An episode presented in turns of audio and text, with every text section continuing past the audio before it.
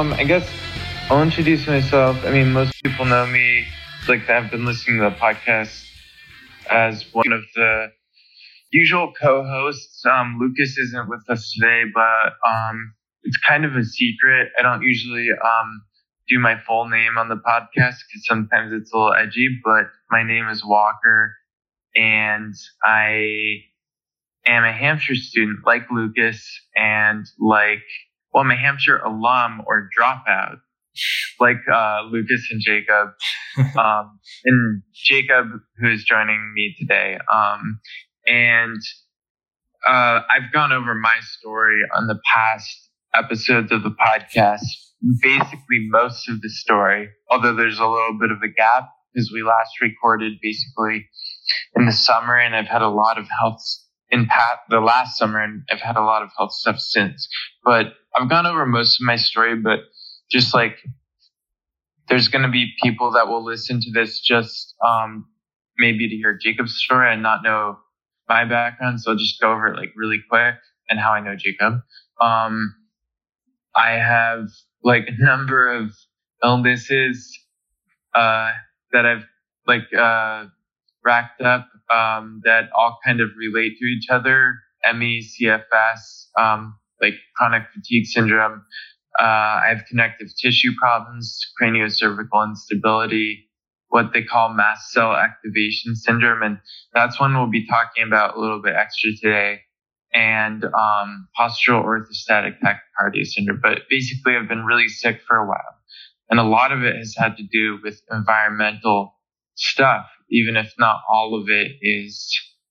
Um, and uh, and it also some of it has had to do with infection but um, a lot of it has had to do with environmental stuff, and it's a very underlooked area of illness, uh, of illness causation and etiology. And I know Jacob from way before I was sick, really, um, from Hampshire College, uh, and it's a small liberal arts college. And I was studying music and photography. And uh, Jacob, uh, you were studying film, right? Yeah, I guess mainly film. I was because Hampshire doesn't have uh, you create your own major. I was tying in other other things into it, but I would say yeah, video art, uh, experimental film was the main thing. And we go so far back. We were literally on the same well, not so far back, but like we are literally so close. We are on the same dorm hall of the first year before you were allowed to live in uh, mods, which is like more cool, like apartment buildings on campus. But we were literally on the same dorm hall. right? Back, yeah, yeah, exactly. H3 in uh, 2013, it would have been. Yeah. So that's and, years ago. Yeah and we like literally it would be like like sometimes like uh we'd all go hang out in Jacob's room sometimes just like uh before doing something before going out to like a concert or before um going to the dining commons or whatever we'd all go hang out in Jacob's room because he had speakers and stuff. And also like sometimes I'd go to Jacob's room late at night. I don't think this happened more than twice, to be fair, but I remember when I was like, when I smoked too much weed and was like freaking out because that was something I really couldn't handle. Um, and Jacob would, I'm just saying this because, uh, Jacob, you've said that I've helped you with like some health problems, but you helped me, uh, then with those minor crises. um, you know, you were like, you know, get some blood sugar and, you know, calm down. It's not laced, etc. Sounds like Hampshire College. Yep. Yeah, man. Yeah. I never really liked weed and uh, I could go on uh, for a while about that because like it never even worked for me for like chronic pain. Uh, I still had the same problem. It just, but yeah, that's beside the point. The point is we knew each other from Hampshire and, um, I stayed at Hampshire for longer. I stayed, but I actually, we both had to drop out essentially for health reasons. um, in different ways. I stayed there until like literally, I'm like I was a semester away from finishing my Div 3. I stayed there until 2017. Jacob, you stayed there till um, until let's see, like the end of 2014, so 2015. So pretty Word. much, yeah, a year and a half. Right. For me, it was like I had, like I had the beginning stages of CFS after like a Lyme infection and just like a ton of cognitive issues, brain fog and insomnia. Um, and could you talk more about like why you dropped out or yeah. Well, I guess what's what's interesting is now both of us, in hindsight, I think realized maybe you were aware at the time that there might have been some relationship to Hampshire and getting sick.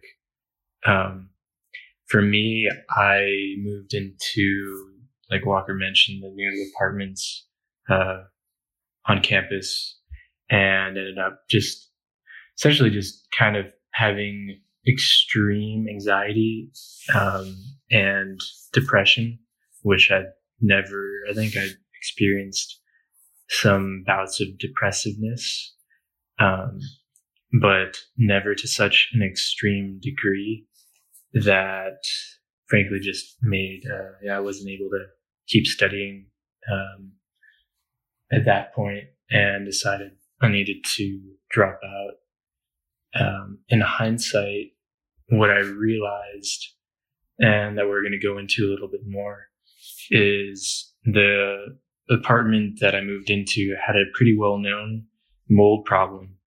Um, and as I've realized, for whatever reason, it seems like uh, I have developed an extreme sensitivity to mold. So now, many years later, I definitely attribute the mental effects, not even just physiological, but the mental effects uh, leading me to drop out was because essentially from mold and mycotoxins in that new dorm. Yeah.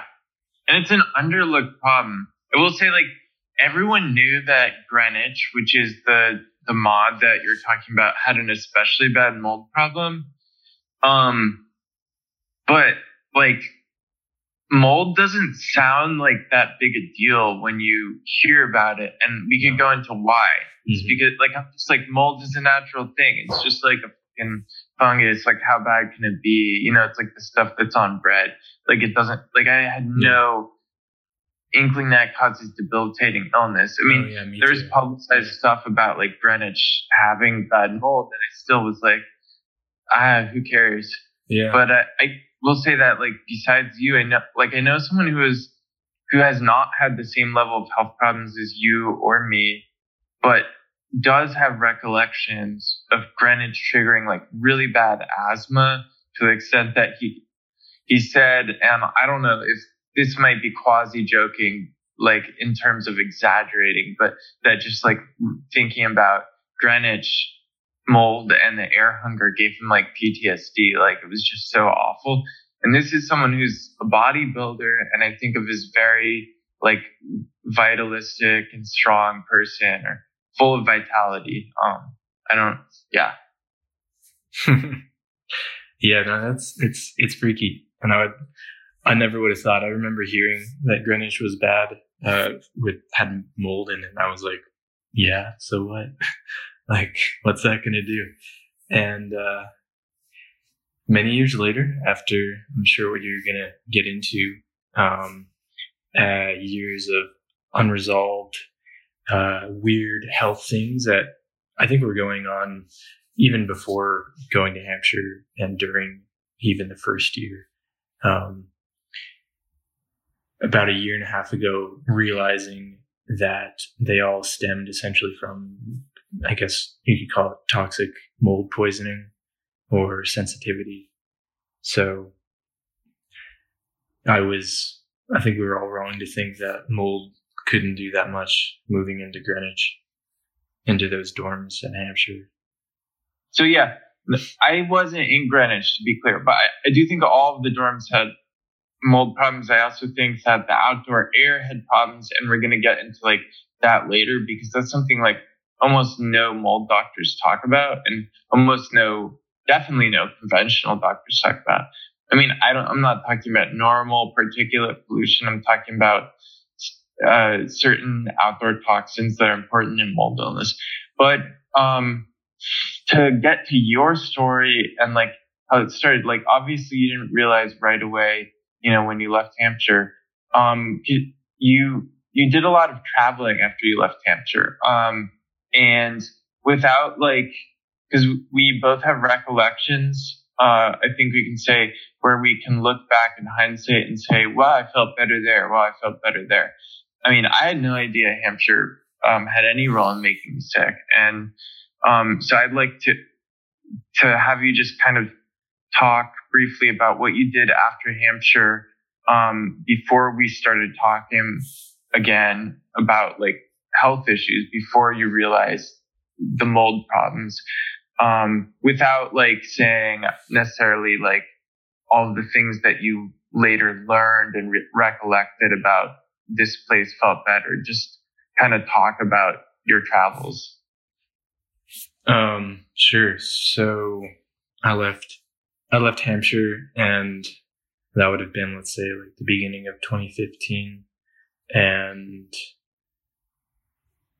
so I'm covering a time period between 2015 and it would be mid 2019.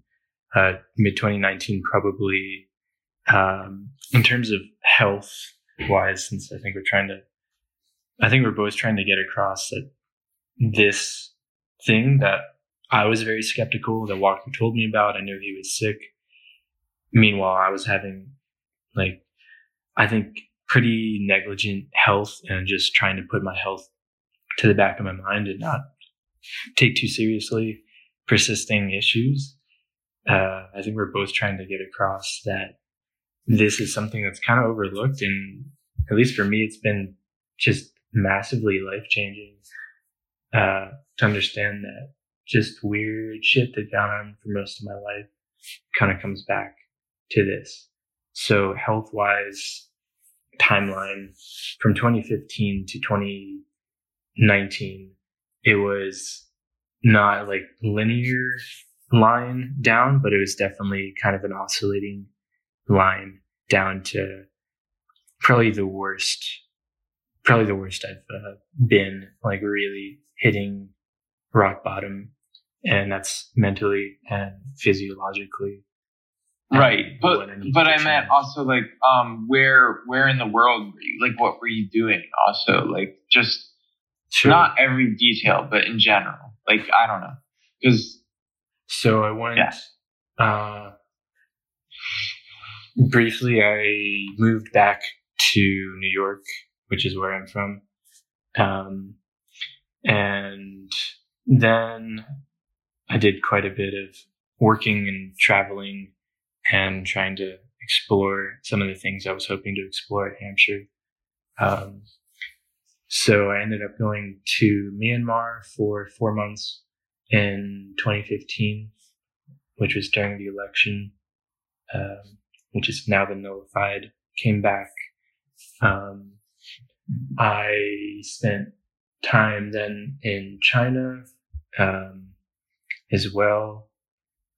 Uh, I spent time also kind of in between just living in New York and trying to finish school um, before finally just dropping out and uh, and giving up on studies uh, whether or not that's temporary or the rest of my life, I'm not sure, but that would have been the end of 2017. And then I went back to Asia for about nine months where I initially was going to do some meditation and um, especially wanting to meet some acquaintances that I had met before and be in parts of the world that are not so touched by modernity and are a lot more like how things used to be, maybe even a hundred years ago.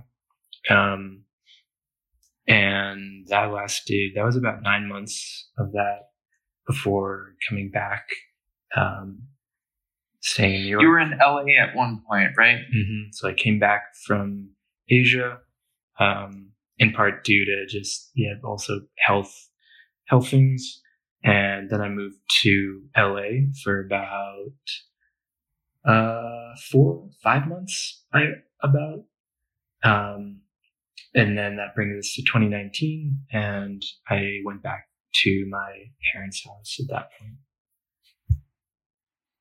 Right. Okay, so Mhm. for our overlapping timelines, Right. um, I, you know, I got sick in initially in 2016. I only made it a year of school after I initially got sick, and the the very obvious trigger was like a very obvious Lyme disease case. There's a lot of cases where you know it's it's kind of sketchy. Or it's unclear when or what you got infected. To me, it was obvious. Bullseye, uh, rash, classic fever, and like diagnosed by not a specialist, just my regular family doctor, and treated, but still having lingering symptoms. But there, there's relationships between like infections and environmental things.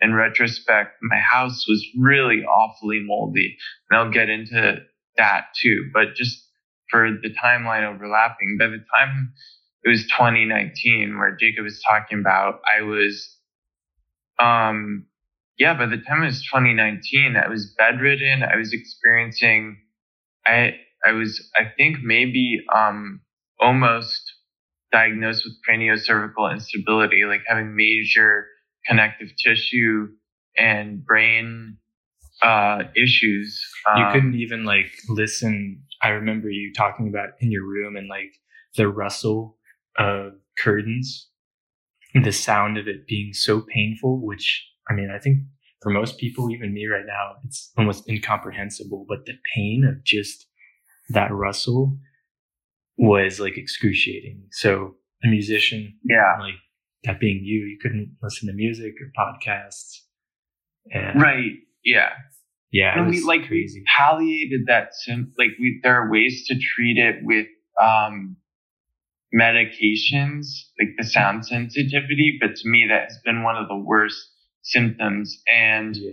um since it's caused by like brainstem compression and inflammation there's not that much you can do besides palliate it without addressing the root cause. There's not like like people for other for sound sensitivity with other causes like inner ear or other things there's like desensitization protocols but for this you cannot like just push.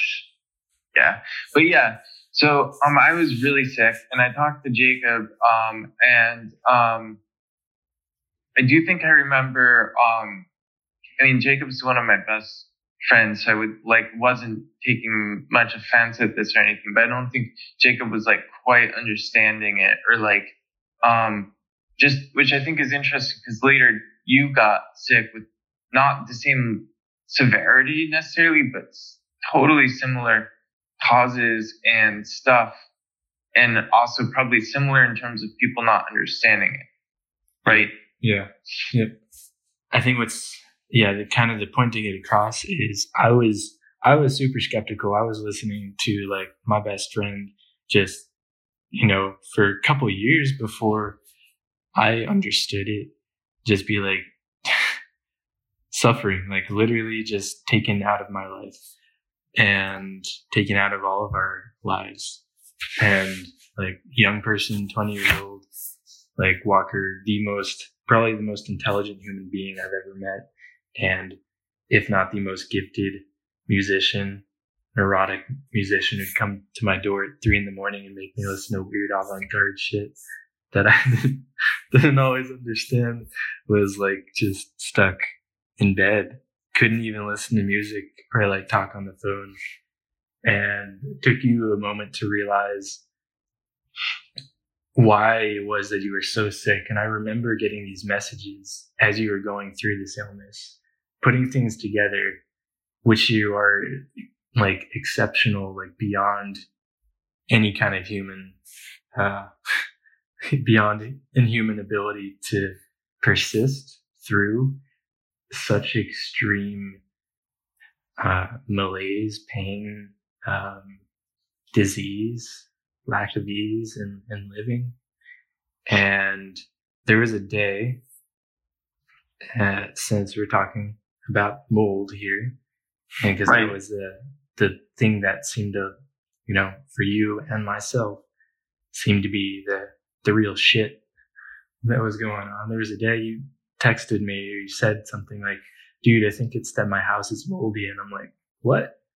I, was, I didn't. I don't think I knew what to make of it, but um, Right. and that progressed to being like, if I leave my window open, I feel better. And then that progressed to like, Jacob, I need to like, me and my sister are gonna drive. All of Vermont is good, but it's not that good. I need to drive to, you know, the Western US that has less toxic um, air, indoor and outdoor, less chemical, less um, areas that have this, uh, yeah, gnarly mold that was messing you up and messing me up and messing other people up. Yeah. And then next thing I know is like you're listening to music or you send me like a song over text. And I haven't had that for years that you've sent me like any piece of music to listen to. Yeah. And that's when I knew I'm like, oh shit, okay. Right. There's something interesting. I think you know what? I think that I didn't get like ever a hundred percent of the time, even in pristine air, that um I didn't get a hundred percent like uh, return to non-sense sensitivity. But certainly, I you know I've told my story in the past. I mean, we didn't actually even first go to the west. We went to because I just thought, why not try places in the east that are known to be better?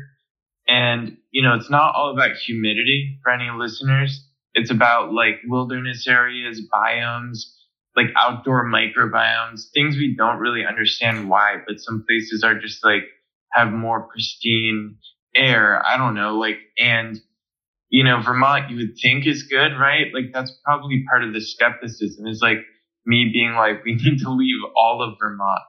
To Yeah, be fair, I'm sure there are Hmm. some like small areas in Vermont that are good. We actually found like one spot. It was really like a small area on top of this hill, like way 30 minutes away from my house. But like it, it's hard to believe that like big swaths of outdoor areas are like bad, especially when they're like rural areas. Like I bet like, you know, people that vacation in Vermont, I don't know, like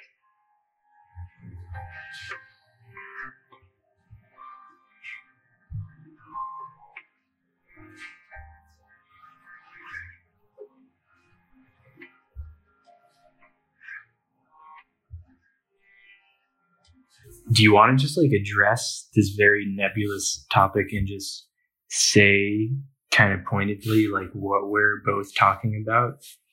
So I learned this through talking to people. Mhm. Um, uh, like Erik Johnson, who I've talked about in previous episodes, and he's a survivor of the Lake Tahoe um, CFS outbreak that kind of coined the term CFS, and he pioneered all of this quote unquote extreme mold avoidance.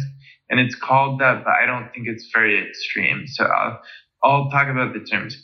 So when I talk about outdoor toxins, I'm not necessarily talking about conventional air quality index pollution. Um, and I think that's, this is why it's hard for some people to grasp because we essentially say there's a hypothesis that there are these outdoor things which we can't yet measure, but we can sense really well once we learn to sense them. And they have a major effect on health. And that sounds kind of out there to people. I mean, right? Yeah, I mean, it, Uh, it, I feel like it's it's usually frightening to bring any of this up because it's it all sounds like a hokey conspiracy. Like you're saying, there's chemtrails like creeping out of the sewer every day, and they're coming to like make you just tired as fuck and Right. and, and shit. Um, the main thing is that you realize that in your house there was mold, there's mycotoxins, um, especially Yeah. drywall, and that this maybe because of Lyme disease led you to have an extreme like autoimmune um, inflammation response due to Right. even the most minute amount of mycotoxins. And what I've realized is, for whatever reason, I am the same way. Um, and addressing the outdoor and just general biome is there's a there's quite a bit of research about the mycotoxins and that it's not just affecting those with who have developed a severe sensitivity, but more perhaps on like Walker is a canary in a coal mine, sensing something that for someone that is um, not mold effective or not, not mold sensitive, it could lead to heart disease or Alzheimer's, cancer. Um, there's a big list. And then, and understanding this, you came to realize, okay, this is what's, this is why I'm so sick. And it's not just about going outside because outside, even in an entire state, there's mold that are breaking down things that are generally human made and toxic and Yeah. cannot let your body go into essentially Right. yeah that lack of inflammation Although let's let's kind of take it one step at a time and try to explain like Mm. sequentially both my experience because there's two things there's theory and experience and people told me theory and some of it I believed or took seriously especially when it was coming from Erik who is very science minded and very intelligent and like I'm a skeptic kind of person so I had to hear it like I had to hear the science like the scientific theory Mm. but also I wouldn't have done all of that just for a theory. Like there was experience that validated it. It was like it was like holy shit, like I have air hunger and all these symptoms and I mean and I had what like visible hunger allergy like symptoms too. yeah Like like um rashes and stuff inside that didn't happen outside and like flushing. Um but also like air hunger and can you describe that air hunger walker well, man, it, I do. Th- that's one I think that is like a common symptom, even in other diseases. It just Mhm. feels like you.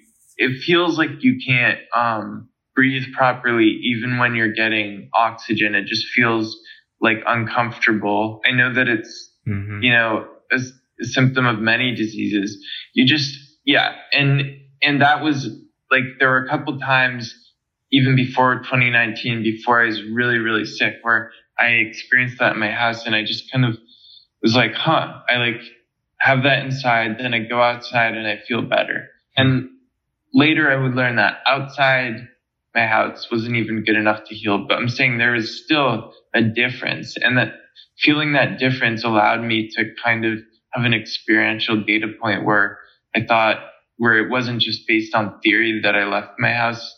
and It was based on some experience. Mm-hmm. And we did do some mold tests and stuff, and they showed like off the charts levels of a number of molds. oh But I also don't know how much I believe or trust those tests. I, I to some extent, they were to like to validate and convince family members that we're dealing with something serious. Mm. You know, I just trust my senses more than anything, and that's what I want to learn to do.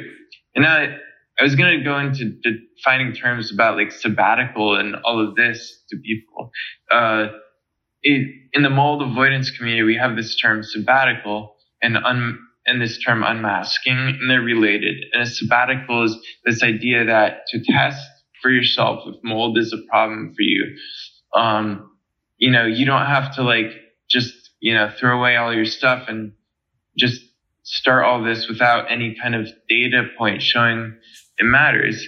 To test if it is a problem for you, you go for usually two weeks to a known pristine place. It could be the desert. It could be like, you know, a, a beach in the Caribbean, but like a known pristine place, usually that other people have reported is good. And there's lots of reports. Um, or maybe it just needs to be different enough than your home environment and better enough. It doesn't even have to be perfect with none of your possessions because your possessions can have clinging mycotoxins and mold spores. and then you spend like two weeks there and you go back to your home environment.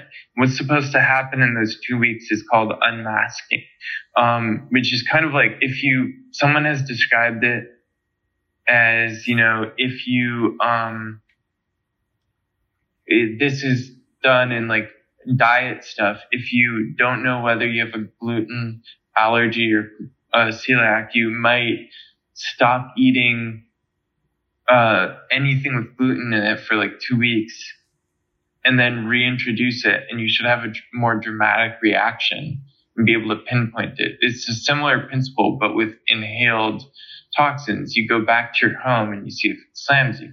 Now, I didn't really do that because I had had a couple mini sabbaticals where like what people call accidental sabbaticals, where you just leave and come back and you notice the difference. And at that point, I was like, I'm like, I just intuitively knew it was a problem. And so I didn't feel like I needed to spend time proving to myself it was a problem. But some people who are less sure might want to do a sabbatical.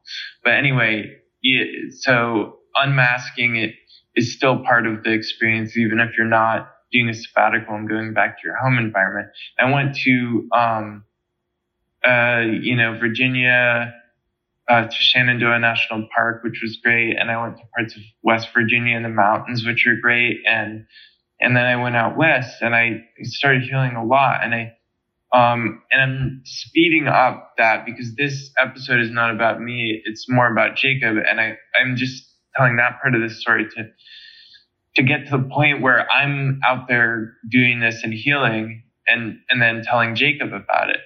And, um, so, you know, at some point I started to like, not just be like, I, you know, I feel a little better outside my house or I think my house is mold. I started to be like, this effect is really real. I'm in the West. I'm, you know, uh, I'm healing and I would, uh, communicate to Jacob about that from wherever I was, whether it was Shenandoah National Park in Virginia or the ancient Bristlecone pine forest or areas near Las Vegas in the desert.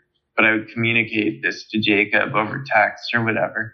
And, um, uh, what would you say, like, is the timeline of from when I start talking about that to you to when you start to like really delve into it. Um, I know that you talked to a doctor I recommended. Mm-hmm. I, I think I started, I started wondering if there was a correlation between how I felt and the environment uh, sooner sooner than I realized, but I just didn't want to totally bring it to the forefront because I knew how big of a journey and expense and everything it was for you. So mm-hmm. it was daunting. Um, but I started before even seeing a doctor, I started realizing um, going different places that I, I definitely felt pretty different. Uh, this was, I think, especially in Los Angeles, where I was aware of this. Um, and during that time, I I really tanked. Um, and the day that I left the apartment that I was living in, I I was scrubbing these. I was scrubbing something in the bathroom, and I and I saw just an immense amount of black mold. Um, and of course, at that point, I'd known about what Walker was saying, and I think at that point something kind of clicked. It was like, you know what? I gotta, I gotta check this out more. Um, and can you go more into like symptom? Because like we, like we covered uh, earlier, hmm. like your physical journey, and then we covered like some of your general symptoms, but you didn't get into detail as much. Like, could you go into your symptoms around this period, like 2019, when like things were getting really bad?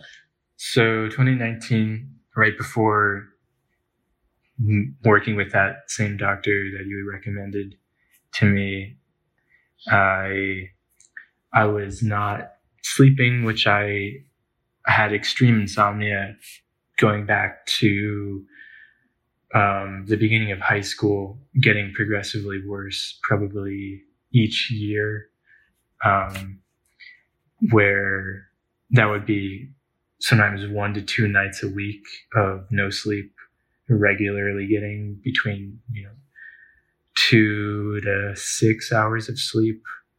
Um, pretty constant anxiety, uh, which is not not so much fun.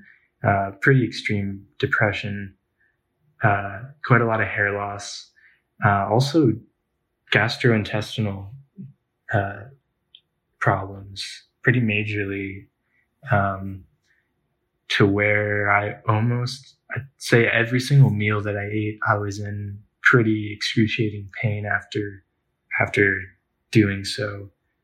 Um, Mm, that's that was really rough.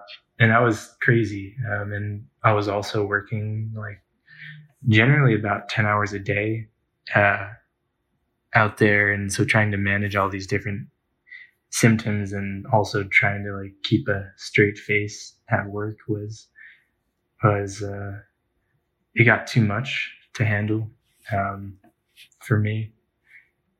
So that was kind of where I was at. And that was all of that getting exasperated to such an extreme point was where I reached the breaking point and started to delve into that there may be a link between the environment and these symptoms that I've been having for so long.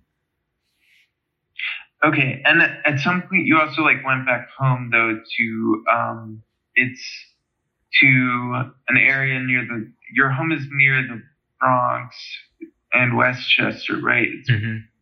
Pelham. Um, I mentioned this just because I wanted to like briefly later go over like you know micro areas because I'm actually in the New York City area for some other stuff and parts of it aren't terrible, but I uh, I haven't been to Pelham. I imagine just by Jacob's description that it's not amazing outdoor air.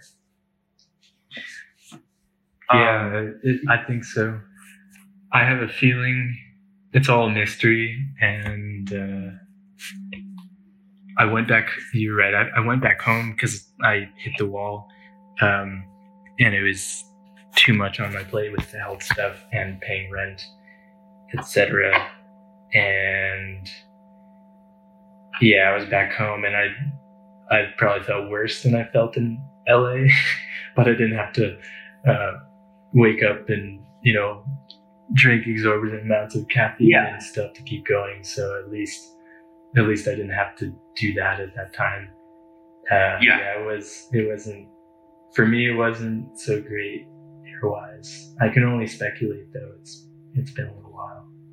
Yeah, well, I would. I think it's funny, and this is just like the real quick side note that, like, I left school and went home when I got too sick to continue at school, and you left your work and place in LA and went home, and you got too sick to continue like the grind of work. It's funny because you're both like leaving the grind and then going home to kind of seek healing and refuge, but those places, because of their literal toxicity, turned out to not be healing refuges. Yeah, exactly. Yep. It's like an irony there, and it's like because like what we're really seeking now and always is yeah, like a really healing refuge, and that's what a a home is supposed to be. Uh like that's what a built environment or wherever we find our home is supposed to be. But like with these toxicity issues, it isn't necessarily. Um, yeah.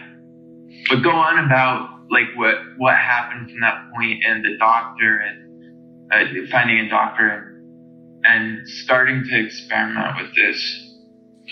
So from that point, um, so I think the thing that's the hardest to link and took me still a long time was that there's something invisible that I'm not seeing that could be making me feel such a way. Uh, and especially the mental part of it was really difficult to link those two. But I, I think I got back home and I was so sick that I, I frankly was suicidal. I didn't really, I felt so terrible just continually that, and I had done so many blood tests and all kinds of things only to show like uh, marginal, marginally low levels of certain minerals that I all I could kind of do was be like, you know what, maybe there's something to this. And that doctor uh, who had been working with and still am, his specialty is environmental illness.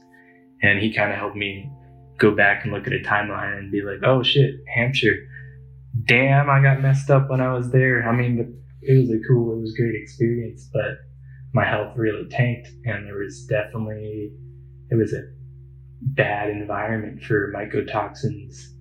Um, yeah. And mycotoxins, which so hard to understand, they mycotoxins are a mold uh, toxin that's released from the living uh, decay cycle of mold, and it can be found in old houses, new houses, anything water damaged houses yeah. are of course the most common my right. childhood home is basically on a underground uh, water, I guess a river, essentially.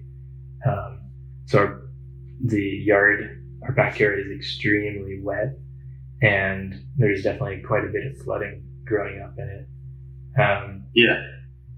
And those mycotoxins. Oh, go ahead, Walker. I was just gonna make a point about mycotoxins. Um, like one of the things that people don't get is uh, they're just like get an air purifier, whatever, you know, um, get an air purifier or wear a mask or whatever, clean, like scrub the spores, scrub the mold. But mycotoxins, not the mold spores necessarily themselves, which are bigger. Mycotoxins are small molecules that pass through like HEPA filters, uh, a HEPA air purifier is not going to do shit about a mycotoxin. Um, so they are these small molecules that are hard to filter and also are, um, it, they're like sticky in terms of molecularly, uh, I don't, I don't know exactly the molecular charge. Erik talks a lot about this, but they will stick to things. And I, in fact, I have Theo Theo Harides, a very prominent mast cell activation syndrome doctor.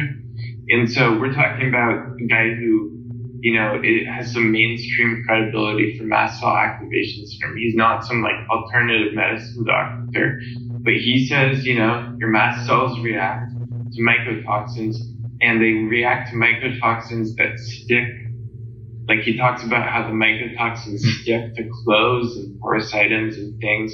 So people not only have to leave their house sometimes to get better from these mast cell reactions to mycotoxins, they have to like leave behind their stuff. Yeah, no, the they're tricky and it and it doesn't even come down to just remediation of mold. Um, and a lot of that's due to the sticky nature of, of those mycotoxins, which are, um, which essentially they they will stick to everything, um, which for at least you or myself um, leads to kind of all the symptomology that we've both been talking about. But a house may have mold remediated, but everything that's unfortunately inside of that environment, that home or wherever, after years of having mycotoxins kind of just coating the whole place and being absorbed into walls, into computers, furniture, everything essentially, plastic items, uh, kitchenware, most of that stuff um, that's hard to remediate.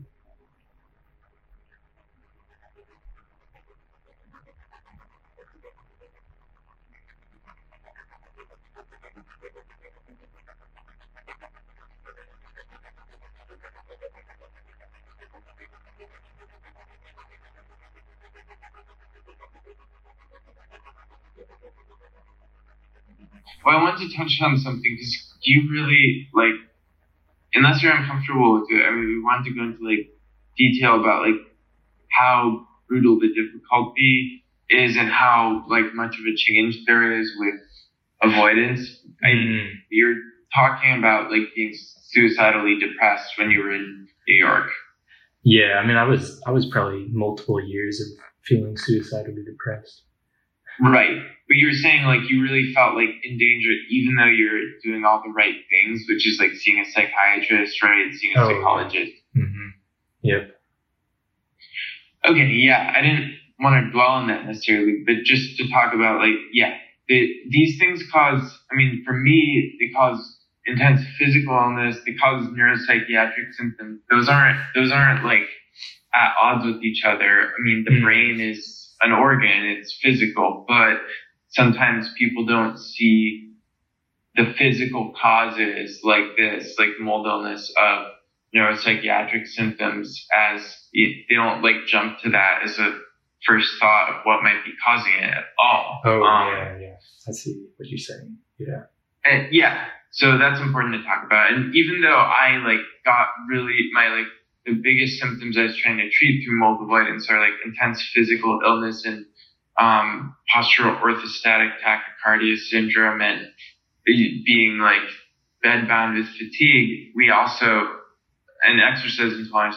I was also, you know, one of the subtle and most immediately changeable things in a good or bad environment for me is neuropsychiatric symptoms. I think almost everyone with this illness has neuropsychiatric symptoms that change with exposures. It's like one of the first signs. Um, I think of it as like a warning alarm when I'm really depressed in a spot that I might be in a bad plume of air. hmm Yeah, totally. Yeah.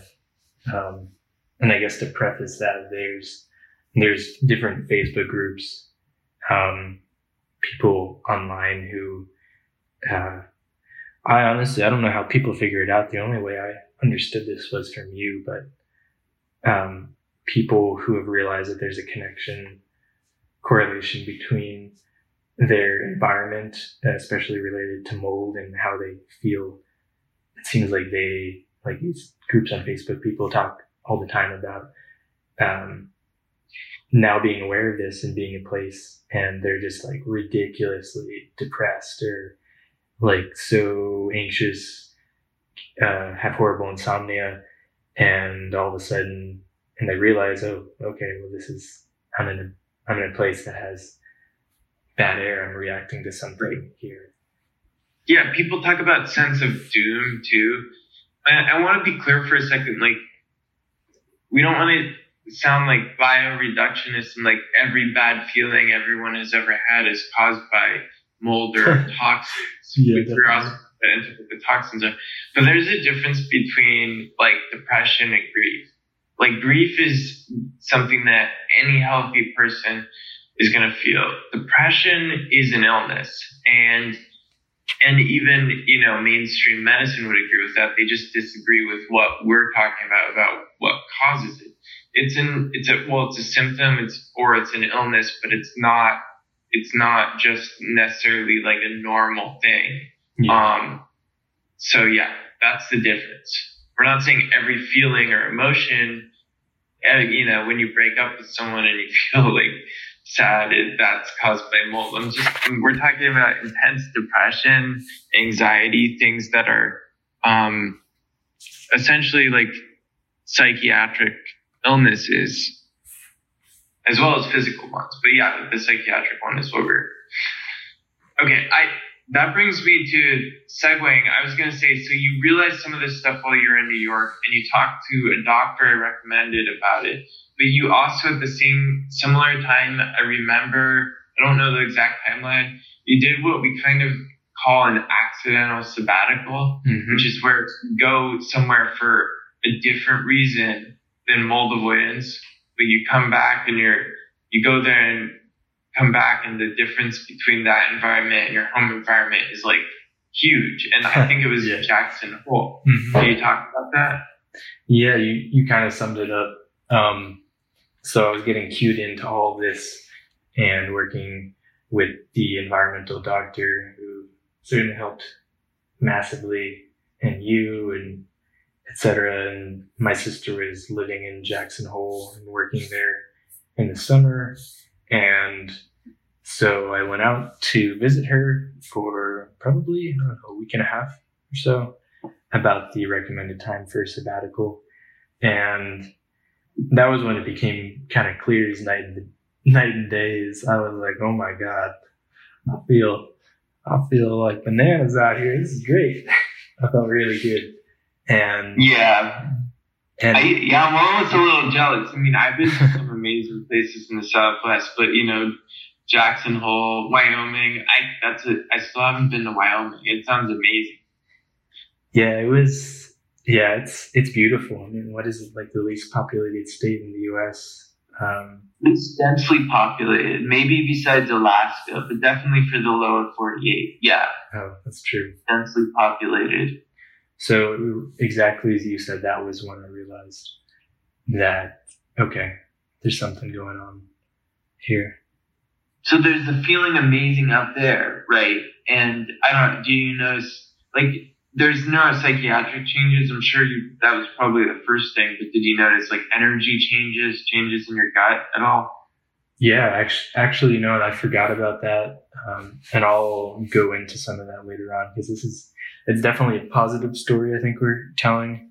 Um, I noticed on that trip, um, that aside from pretty major psychiatric things changing, um, that I had, I don't know how, what the elevation was, but I had no trouble. I had a lot of energy to go and, uh, do some pretty, pretty big hikes. Um, and I definitely generally always loved being active. So that was awesome to feel that way. And food wise, I remember actually like really noting on that trip, I'm like, oh shit, all these things that I like had trouble in the past eating or I would have like I had like food PTSD where I'd be afraid to eat a meal because I know I was going to feel so awful afterwards.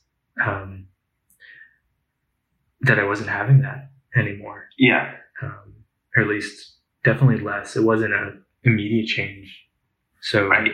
yeah, more than just. And I don't think mm-hmm. I don't think what you described before was necessarily like full blown CFS necessarily. It's hard to tell. Like there's some nuances, but you definitely weren't that energetic at home, right? Like no. hike, you weren't like hiking a ton around the Bronx or wherever. No, I think as it progressed until that turning point that year, I would say just in general, um, energy levels were going down and whatever sort of activity I was doing was coming from a place of probably like adrenal fatigue, like really just um, fight or flight kind of energy, not not actual, um, not like a yeah. real energy. Okay, so yeah, and then the other part of an accidental sabbatical or a purposeful sabbatical is the going home part. So what did you notice like on the way, like from you're in Wyoming, you're feeling amazing, and then you go home. I think what was weird, and we've talked about this, was I felt, I definitely felt a lot worse going back home. I even noticed it in the airplane. There was a certain, somewhere probably over New Jersey going into the airport, New York, I noticed kind of all these feelings come back. Uh, so brain fog, something shift in my body, which, which was pretty weird to be aware of that. And then I got home and I was aware that, yeah, I think this place is making me sick. Um, and what's weird about mold is being in a place that's not so good, and I can say this in hindsight now, is it's almost like the mycotoxins kind of control your brain because I'd be like, oh no, I'm not, this isn't making me sick. And I would delay uh, leaving. It just made it a lot harder to leave, even though I, I knew that there was a clear correlation. I don't know Yeah. if that's just like brain fog doing that, or I'm just not able to connect A and B. Yeah. But that happens. Yeah, Erik, after. Erik talks about that a lot. He says it's kind of like the reason he was able to get out or whatever so quickly is like he he was in um, the army and studied like um, whatever biowarfare Mhm. protocols and would say when you get hit by nerve gas, a lot of people aren't are going to be like in denial Hmm. because of the nature of it being like almost paralyzing, not fully paralyzing, but almost paralyzing.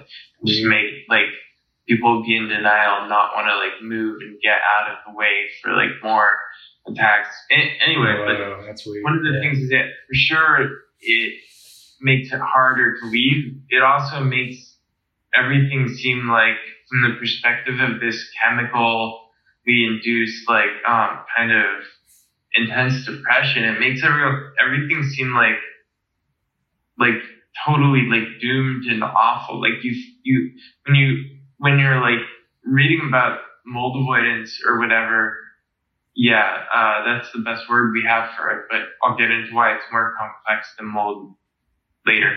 But when you're reading about mold avoidance and you're in a like, moldy home and sick and depressed from the toxins, you like you're like this sounds so awful. Even though the truth of it is like you get to go to like like amazing places like Jackson Hole or whatever. I mean, it's a hard life. I'm not downplaying that, but it's not such an awful thing.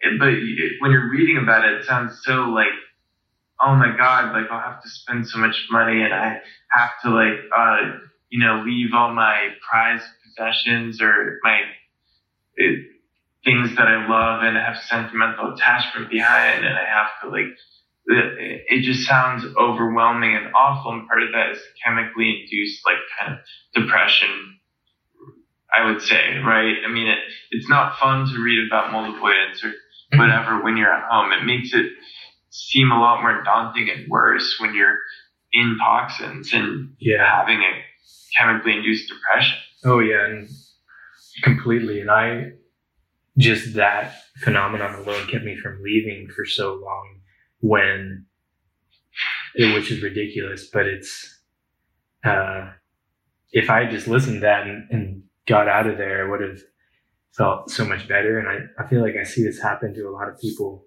as well where it's the same thing. They're aware of this going on, it just sounds too daunting and so you get stuck uh, in a place that's moldy or, or not good.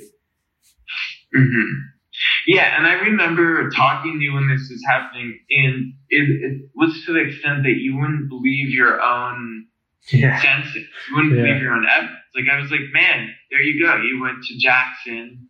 You felt amazing. You went back. You felt awful. Like Yeah, I mean- Walker, you, you've definitely you've done a lot of, I think, needed cajoling of me because I'm, I would be stubborn like that for sure throughout a lot of this. And you were like, dude, you need to listen. Like I heard you, you sounded really good, uh, and you need to do this for you. And unfortunately, or fortunately, you were totally right about it. Yeah, well, it wasn't that easy for me either. I mean, yeah, uh, getting out, but uh, I mean, a lot of people run into that problem. But I'm not saying that to uh, be down on you. It's just like funny how No, how it's true. much. Okay, so we have like a category of illnesses where a lot of people don't believe the sick people, right? A lot of greater society, healthy people don't believe us sick people. But what gets even crazier is people not believing themselves, like Yeah. not believing their own symptoms because it's just like Yeah, totally. inconvenient. And that's what I'm talking about with like, yeah.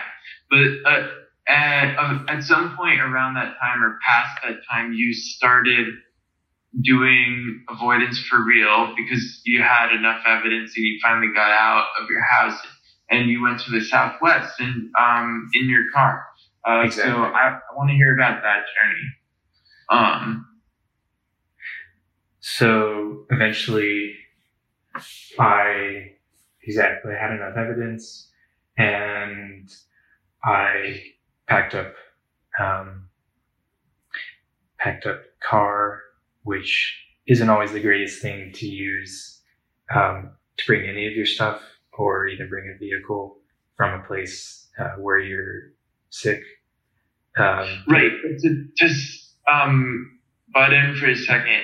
mm, The, the principle is that you don't want to let um, the you don't want to let uh, hold you back. be the enemy of the good. Yeah, like you want to get out and not be paralyzed by analysis paralysis. I mean, like for a sabbatical, it's really not ideal when you're doing a test to have any of your stuff with you, and it's not ideal in general. But you had enough evidence, and so like going even with contaminated stuff to a better place is better than not going at all, which a lot of people end up not going because they get paralyzed by thinking about it or like I can't get a new car or whatever. Mm, yeah, no, okay, totally.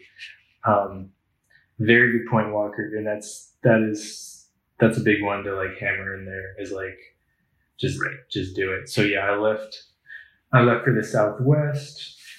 Um, which Oh, you actually stopped in West Virginia like it told you to, right? Exactly. And I noticed, and that was like another big point where I was like, okay, yeah, no, this is this is real. I stopped in West Virginia at a point that Walker said was good. I think it's the highest. I don't know if it was the highest point on the East Coast. Yes, or- it is. Spruce Knob, Yep. um, in Monongahela National Forest. And I felt amazing. Like I felt. I feel like I felt like ecstatic. I remember being up there and be like, "Oh my god, this this is real. This is way cool." So Yeah. I made that stop and then I kept going uh, out west. I had the plan to settle somewhere so I could keep healing, um, becoming unmasked, um, learning about how to perceive whether or not a location is good or bad. Uh, but obviously, ultimately, it's just to to get better. That's the whole point of learning about this and becoming aware of it is to get my health back. Which, as you said on the phone yesterday, is you have to sometimes you have to lose your health to realize that it's your wealth. And I really, yeah, I feel like that's really true. So I watched things like I couldn't digest gluten, I couldn't eat dairy, I couldn't eat nuts, like um, peanuts, seeds, anything like that. So these are all GI issues. Um, Right. all of that started to change, even even pretty quick. Um, things Right. that I thought would be long term, and Right. Because like a predominant part of your symptoms has always been GI, like, and, and neuropsychiatric, but also GI. yeah, I think the GI probably started actually in Hampshire, um, Mm. especially getting especially bad. Um, so yeah, and I eventually ended up in New Mexico. Um, I went to Taos, New Mexico first, and had uh, that was pretty incredible. It's a place I wanted to see, and that was beautiful. I spent. I ended up going back there, but initially I was there. It was cold, so I couldn't camp. so I kept going to try different places. I Yeah. went from I think Taos I went south, I want to say, into Arizona eventually. and during all this time I'm learning my lessons because I'm still stubborn and still not believing my body and how it reacts. Um I went to Tucson, Arizona, which is uh I love cacti a lot. yeah, well, they're really cool. To be I fair saguaros. No, cactus is like my favorite thing ever. So I went to Tucson because they've got a lot of cacti, and I was Tucson also has um, some of the worst contamination from something called penitrem A, which is uh, uh, Well, that's, mycotoxin. that's speculation. To be fair, we it's something we haven't studied. It's just that Yeah. we all talk about uh, we have anecdotal. I would say it's anecdotal, but well organized and well thought out theories on like a few various outdoor toxins that cause biotoxins that cause specific sets of symptoms. And the theory is that one of them that caught is the most uh, is like the sewer toxin that causes some of the worst stuff, and some people call it mystery toxin, um, or just the bad out stuff or the sewer stuff. Um, is penitrem A. That's a theory. It's not something that's studied and proven yet because we have like no studies for this. But sorry to interrupt. I just wanted to make that clear. No, no, that that's good, and I think it's. We ran into what we call mystery toxin. We ran into like yeah. Describe some of that. I don't know. Yeah, so I ran into that in Tucson because I was like, I was like, oh, it's warm here. I like the warmth. Um, another yeah. thing that changes with with mold um, illness and then avoidance is I couldn't stand the cold at all. I had uh, I had a really difficult time in cold weather, so Taos mm. was too cold. Um, that also has changed. Uh, the cold doesn't bother me, but yeah, Tucson was warm. Um, what I realized. To be fair, Taos is like cold for like even healthy people, man. Taos is like people think of like the Southwest like it's all warm, but like Taos is a very high plateau near Colorado with like surrounded by mountains and like windswept and like maybe full of snow and cold arid nights. But yeah, um, yeah, yeah, you're in Tucson and so I was in Tucson. Travis, yeah. And I was texting you and being like, Walker, this place is cool. And you're like, dude, it's not a good idea.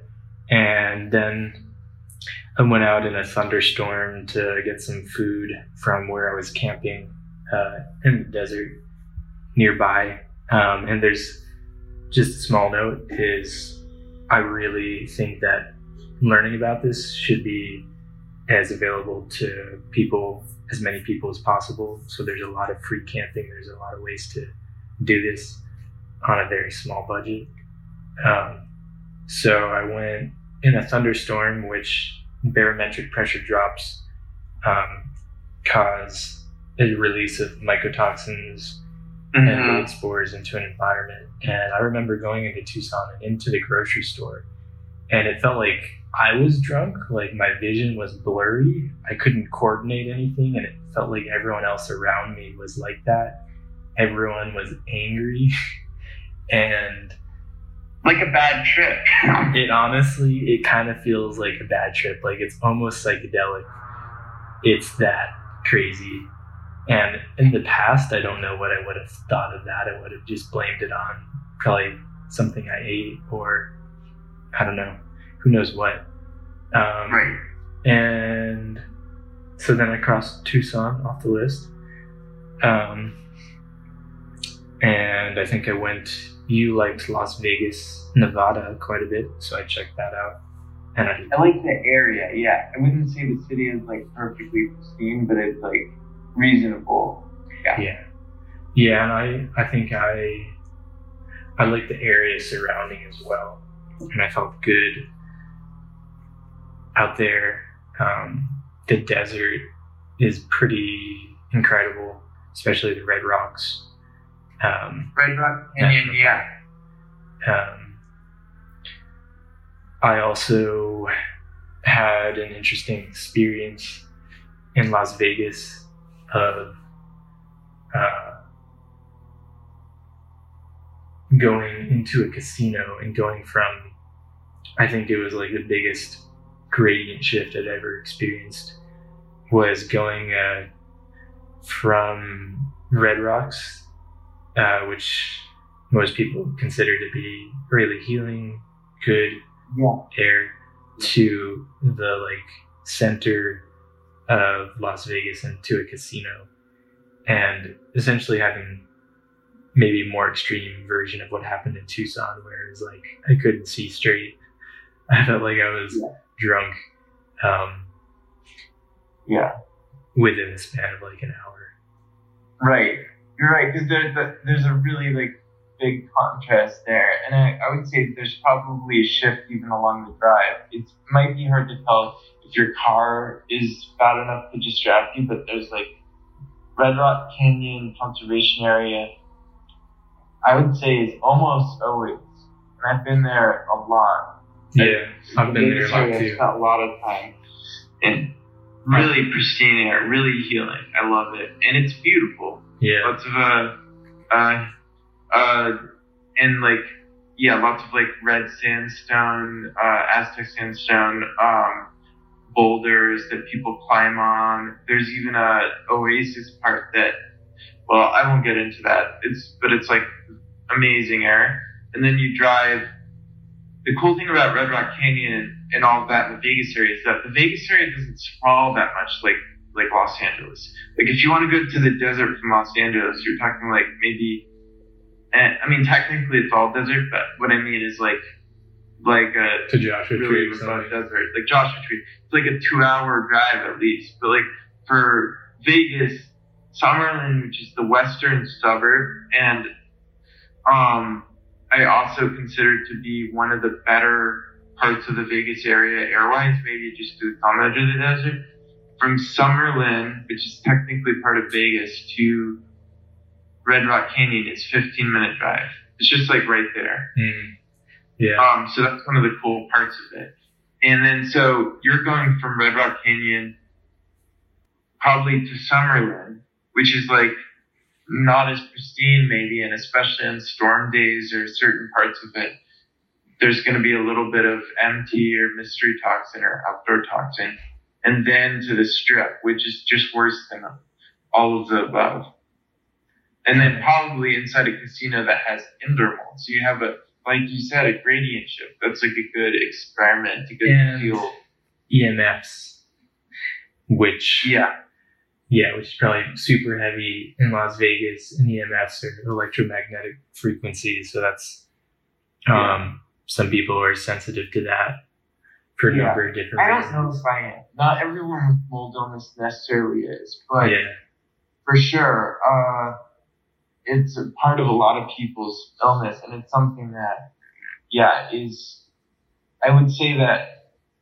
I also think that even though we're focusing on mold illness, I do think that we should apply the precautionary principle to stuff like um, 5G, and you know, even if we don't have evidence showing it's unsafe, we sh- we need to prove all that stuff is safe first. I mean, we have, you know, there's no reason we need it. I mean, no one needs like to like download porn at like, you know, a, a thousand terabytes a second or whatever. Like, we already have, you know, and have that beamed from like outer space, have the 5G Yeah. beamed over. Yeah, exactly Yeah. right. Like, so we should weigh the like possible risk of anything novel like that that causes anecdotally problems. In. Yeah, but that's that's a side note. So you went to Vegas, and I think you also and you went to Tucson, and then you- I think I remember you. Uh, yeah, so some of these places are places I haven't been. Some you're just exploring. Um, by the way, since you're talking about wanting to see cacti, I do think that it's possible there's some pristine areas with like the saguaros. Like, I don't know, I haven't been, but some of the like uh, the Buenos Aires National Wildlife Refuge in the Sonoran, like on the near the border of Arizona, is not in the city of Tucson, and I've, it has some good reports. So in the future, if you want to go to like part of the Sonoran Desert that isn't Tucson that doesn't necessarily have as much toxins, that might be better. But Yeah. uh, Organ Pipe I- National Park. Uh, for yeah, if anyone's listening, that's also supposed to be warm in the winter and be good air quality too. Yeah. And so I think after that you went to southern New Mexico, right? I think, I, or during part of that. I mean, I remember you talking about City Oh, of Rocks, Yeah, that's that's right. Silver Sioux. hmm I went to Silver City, um, which felt good. I was hoping it would be warmer than it was because I really didn't like cold at that time, and it was uh, it was pretty cool. It was still chilly. It didn't feel like exceptionally good air, That definitely was not like uh, how Taos felt. Um, It's probably better than Tucson, though, right? Like, Oh yeah, no, it's. I would definitely say it's it's pretty good, and I think the surrounding areas. Uh, there is there's a couple different mines, but the surrounding areas uh, I felt I felt pretty pretty dang good in there. It's near the Gila National Forest and Wilderness and Mountains, and it's called I think like the gateway to the Gila National Forest. So there's a lot of like uh well I won't say pristine because I haven't checked that myself, but there's a lot of remote like wilderness areas and mountains right near Silver City, like outside of it. It's, it's like an old western town kind of with that backdrop, the mountains and wilderness. So I could imagine that even like a little bit outside of town, there's some really nice areas. Exactly. And I guess a point that both of us should make in this is a lot of times things, um, a lot of this can be confusing and things don't always uh, work the way you would expect them to. Like a dry area still may make you feel um, pretty sick if you're someone that's especially sensitive to mold, or even if you're someone that is not um, like overtly sensitive, but maybe has long term health issues or inflammation yeah. issues. Um, just going to like the desert outside of Phoenix, you might not, you still might be not feeling so good. And it's right. not always known why this is. Some of what you said before is there's different um, sewer molds that grow. There's a the whole penicillin family of mold um, can emit some pretty crazy mycotoxins, especially in combination with human uh, like chemicals. Um, yeah, we want to get reason. into the science of that later, but certainly I think the point is like a lot of people they're like, okay, we'll try this out, I guess, kind of begrudgingly maybe, or they don't know. Yeah. And they go to like, they go to like a city in the desert, and it's like, that's not, we're talking about wilderness. Desert isn't deserted wilderness. I mean, we're talking about that, but also feeling, learning how to detect for yourself. Right. Yeah. So you don't just go to Tucson and say, this didn't work because I feel awful. Well, it's city. I mean, I mean, even some yeah. of these cities in the West are might be dry, but are also even known to have conventionally conventional particulate pollution problems, like Salt Lake City. The inversion mm-hmm. season they call it is famous for the air pressure in the winter traps like tons of particulate pollution there. Yeah. Um, yeah, and like Denver's known to have some pollution problems. I mean, yeah, Edward Abbey was writing about this in both in in um the Monkey Wrench Gang, which I haven't read all of, but he's a favorite writer of mine for uh, nature, mm. uh, for like eco defense stuff and stuff about um uh nature, the sublime, um the West, and like the wilderness noise. He's talking about how the western cities are starting to get their um sadly starting to get their pollution quotas up to the level of the eastern ones, and this was probably in the 70s. Um, and it's true, um, even regular pollution, like particulate pollution. Um, but also the reverse side of that is that not all areas that are like wet or are in the east or not in the west are necessarily bad. Like I, that's mm-hmm. why I told you to go to that area in West Virginia. Um, there are probably areas of New England. My sister, who is also somewhat sensitive to this, and I'll get into that later, families, genetics, etc she went to Acadia National Park in Maine recently and felt really good. Um, there, so the, a lot of the reason I think people pick the West is not just because of the dryness, although that might help at least help with buildings and help with keeping your RV free, but of mold and growth. But it's that a lot of the West is not arable agricultural land. If you look at the like pesticide map, there's like nothing.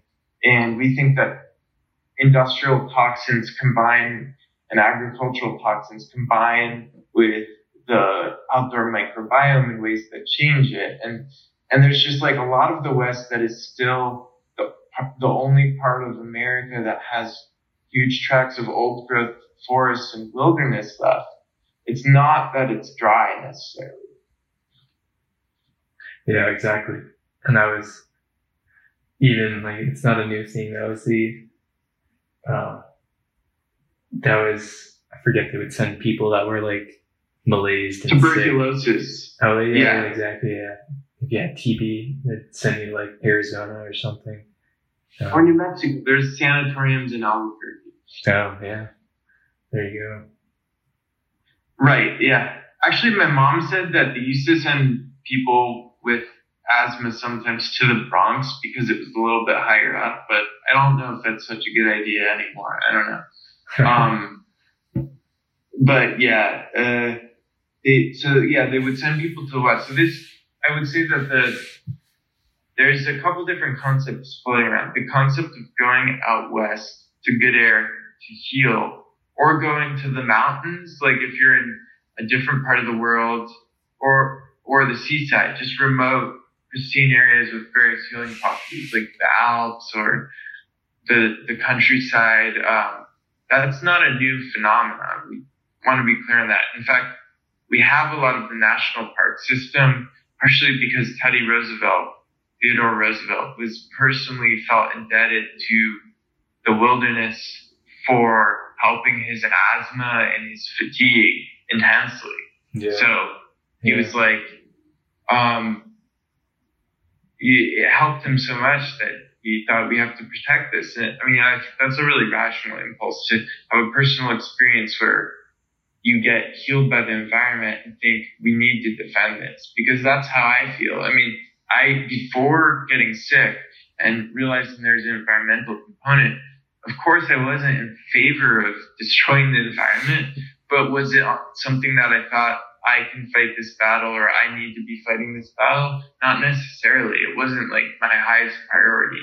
And now I do think of it as like eco defense is self defense. Yeah, exactly. Eco restoration. I mean, it's already been the defense was put down with the first waves of like smallpox introduced here, and now it's like overgrazing, uh, bad farming practices. Now it's like you got to do what you can for the places that have been uh, desertified or superfund sites to help them to heal. Right. Yeah. But there's still, well, there's still like in the West, there are a lot of, there's a lot of public land. Not that all public land mean, uh, like, you know, public land can still, depending on the type of public land, be, um, used for industrial purposes or, um, uh, uh, ranching or, um, uh, timber harvesting and logging. Um, but to be fair, there, there is there is still something to defend, especially in the West. In the East, there's Sure. like a lot more, like uh, there's a lot less left in terms of wilderness. I would say, yeah, like parts of Appalachia are certainly an exception. You know, parts of Maine for sure, but the, there's a, a little, there's definitely less of a percentage that is like public land. Um, um, certainly less old growth forests and whatnot. Hmm, Um, So in the West, there's certainly a lot to defend, and it's under attack all the time. Um, but yeah, uh, I we kind of went on a little digression there about how this works um, and why it's not just um, about dry versus wet, and and that also there's some science that'll go into you know, we want to intersperse this, but there's some science I'll go into that's speculative about the combination of industrial chemicals and microbes in the microbiome and molds. But um, I want to get back to your story because your story is not over in this portion. We're still where you're exploring Silver City and City of Rocks in southern New Mexico, and you're, I think, sleeping in your car, mostly car camping um, at this point, right? Exactly. Yeah. And Hadn't settled down. no, I was I was still looking around and I was still uh, learning to perceive like what felt good, what didn't feel so good. And I, I really feel like that like also during this whole time I was still skeptical. Like I was still like, oh, you know, is this real? Am I actually affected by this? But I was I would get places and I would feel so good that I was like, okay, you know what, there's something to this and it's and it's like profound profoundly good. Like, wow, I haven't felt this way since I was a little kid kind of thing. Mm. Um, Yeah, yeah, yeah, like playful and happy. I mean, yeah, Yeah, exactly. And uh, it was definitely not easy, but uh, throughout this that period of time, I was becoming less skeptical and also learning okay, this place is good, this place is not good. My brain likes this here, but my body doesn't like it. So I think it was especially a lot of just kind of listening, learning how to listen to my body. And eventually, um, eventually ending up uh, settling in New Mexico. Uh, in Taos, right? In Taos. At first. Yep, exactly. Yeah. Mm-hmm. You've been through a couple different places, but you've you found a housing situation in Taos. Um, mm-hmm. That was clean. There was no mold. In yeah. Mm-hmm.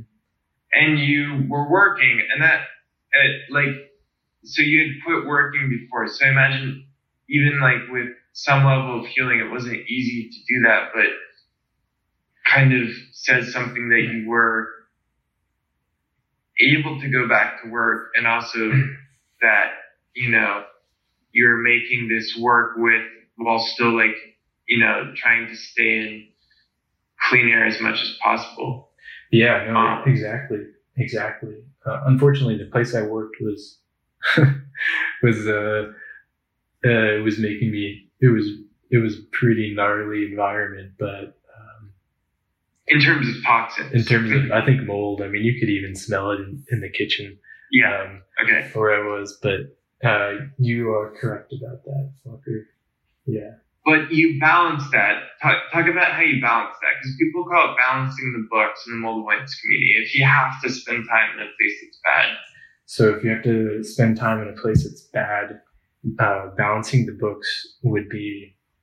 Um, I mean, it was quite literally for me. It was just going after work to walk by uh, the Rio Grande River runs through Taos, and it's uh, really nice over there.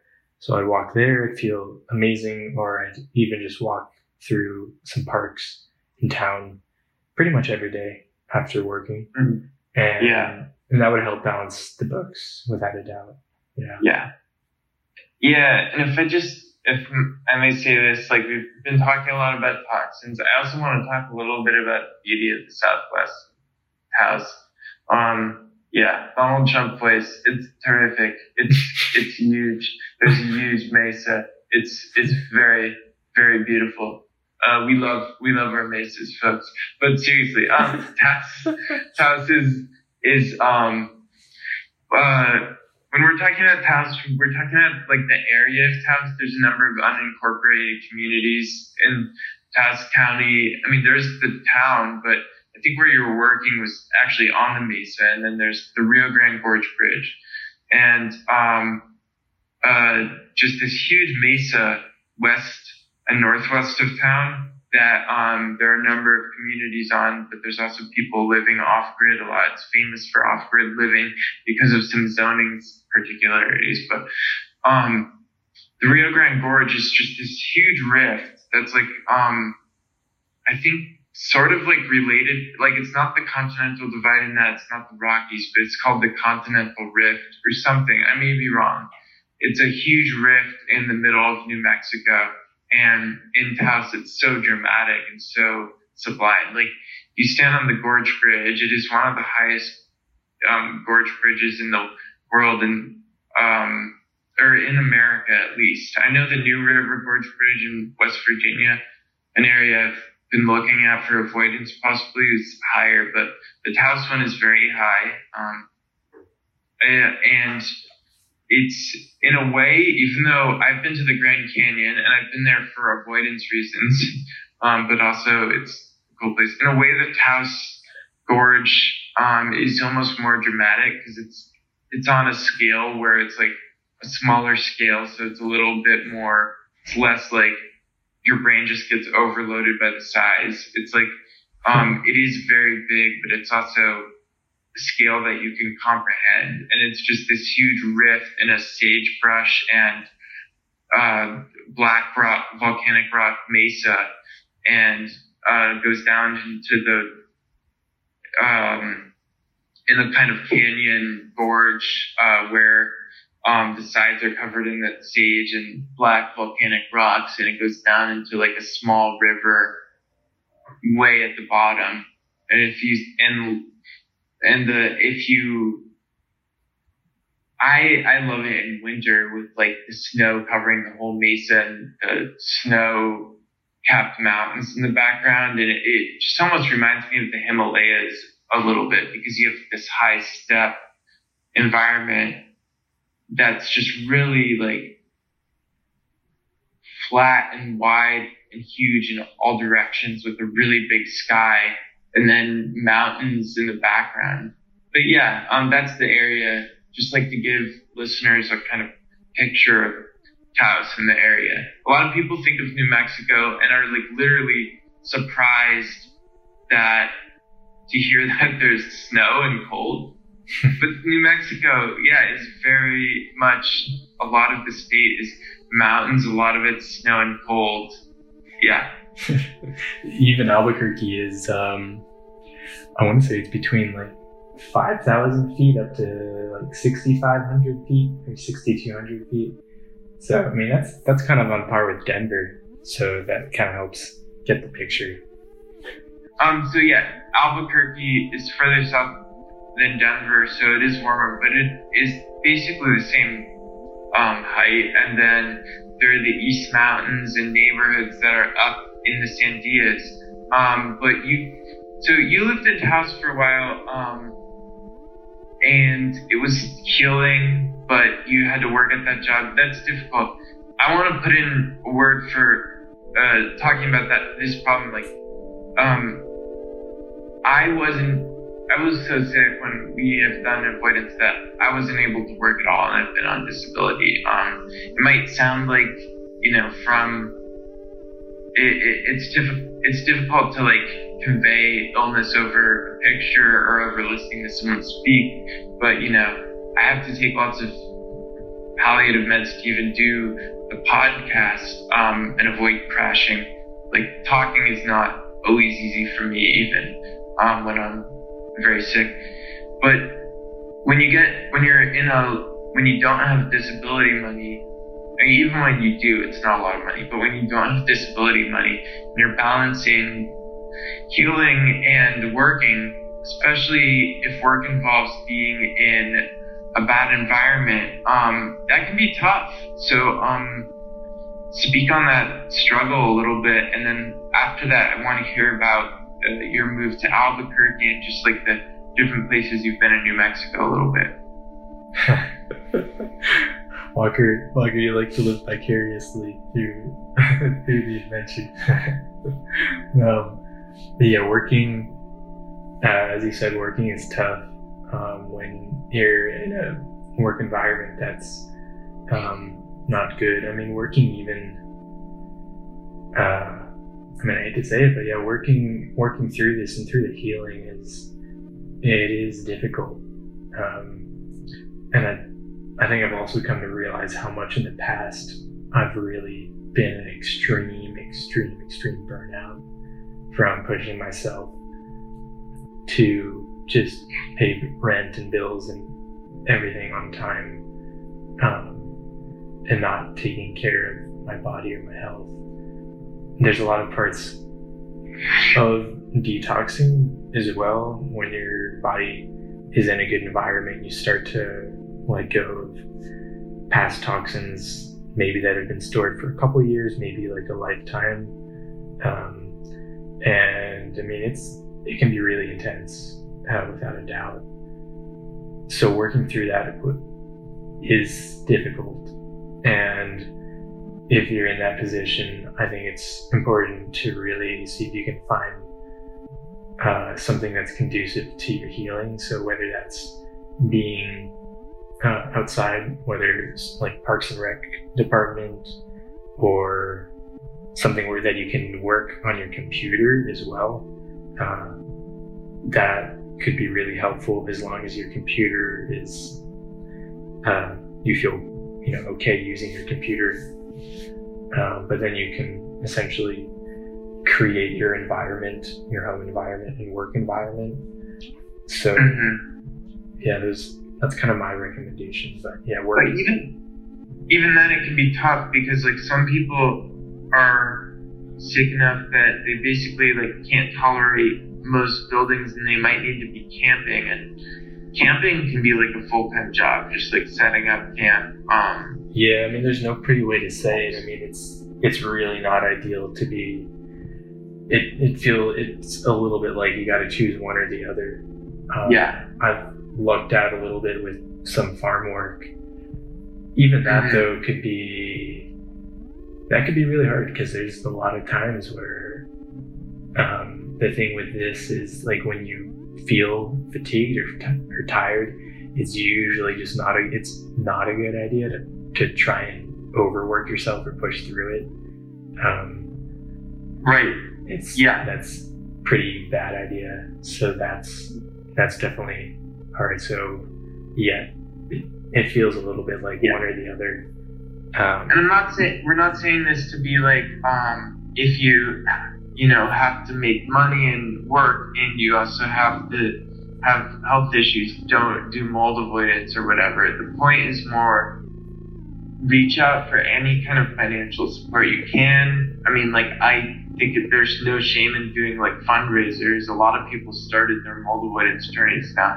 But I know I know someone I think I'm thinking of a couple people at least, but at least one person I know who's really successful, really great avoider, um, who I believe started with like a GoFundMe in there.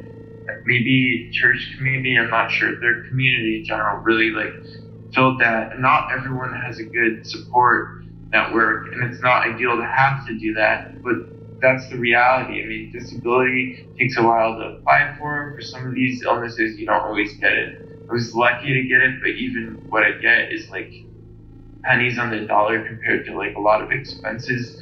Um, so that that's a reality. It's not I'm not bringing this up to say all these daunting things to not to not leave your environment and not try this. It's just sometimes difficult.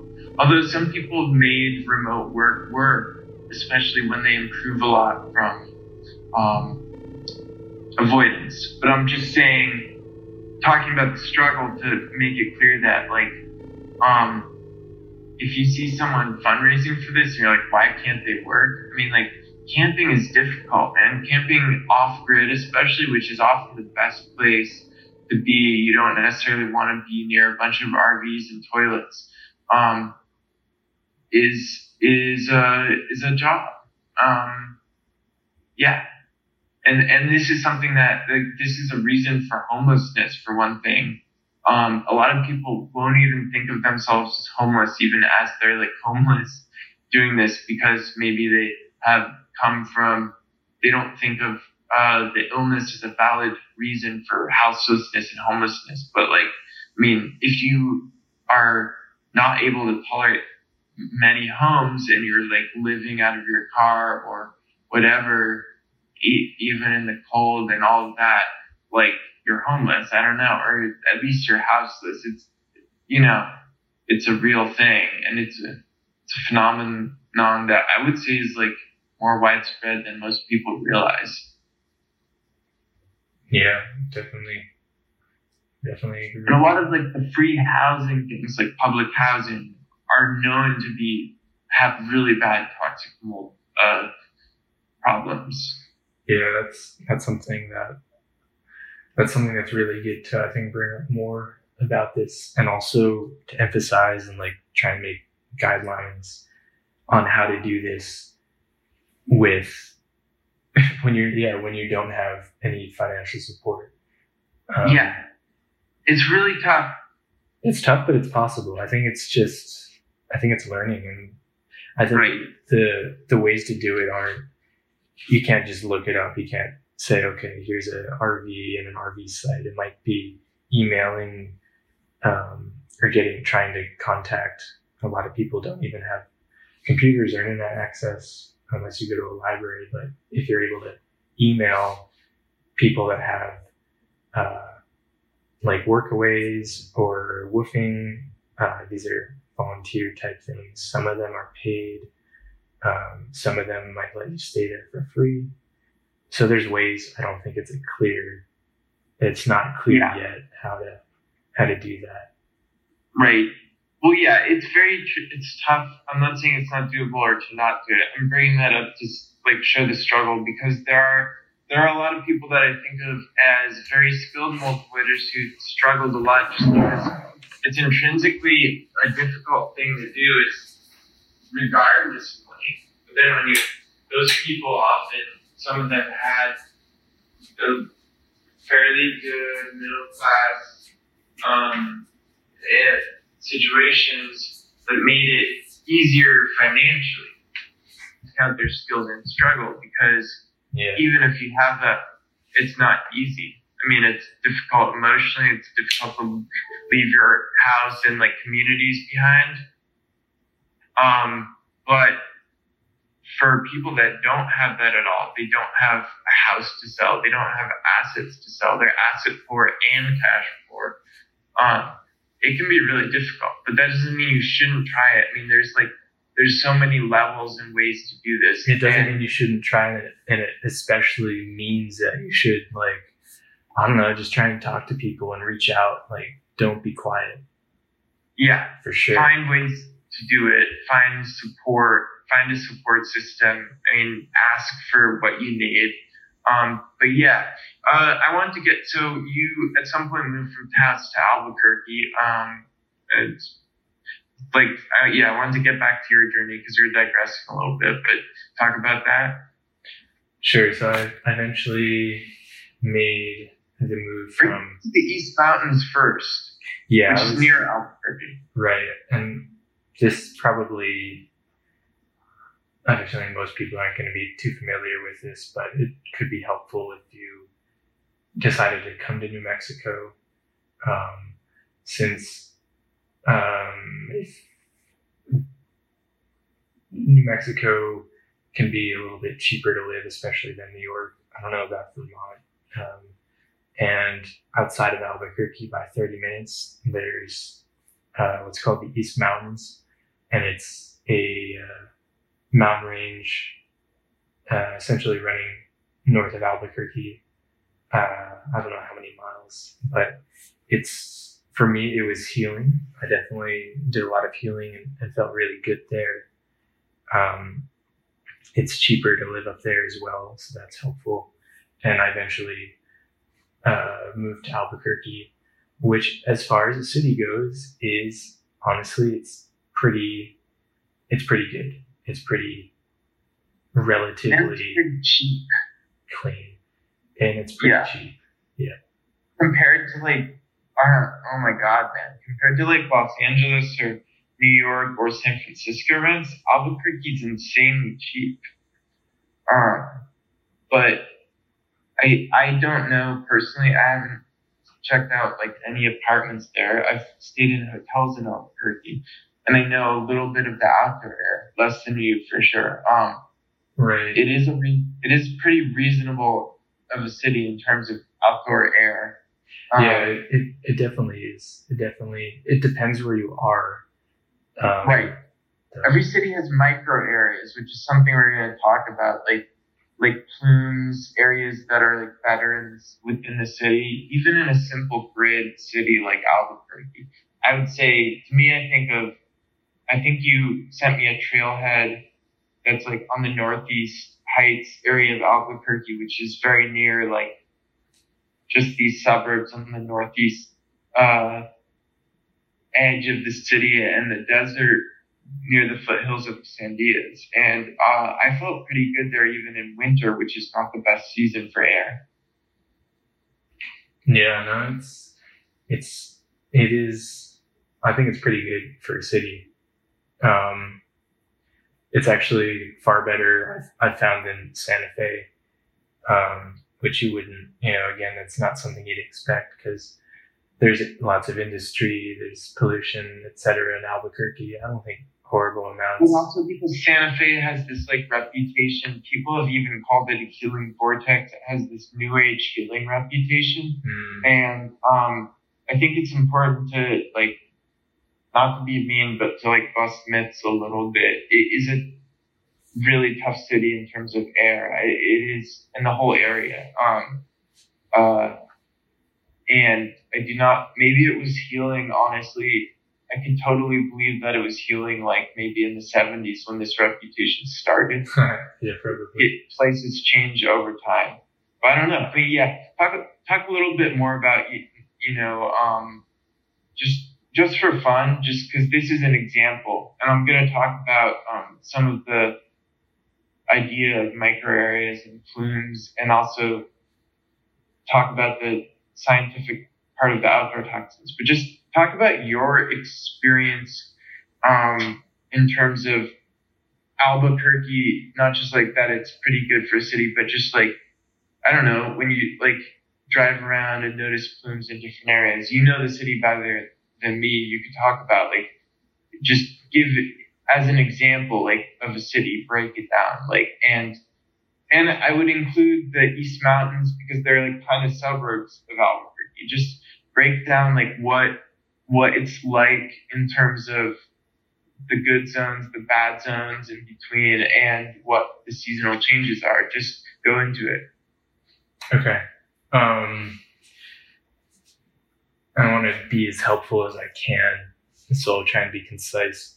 Bad zones I've found are by the river, the Rio Grande, which is the agricultural part of the city. Some of it's also protected, so you can walk and bike there.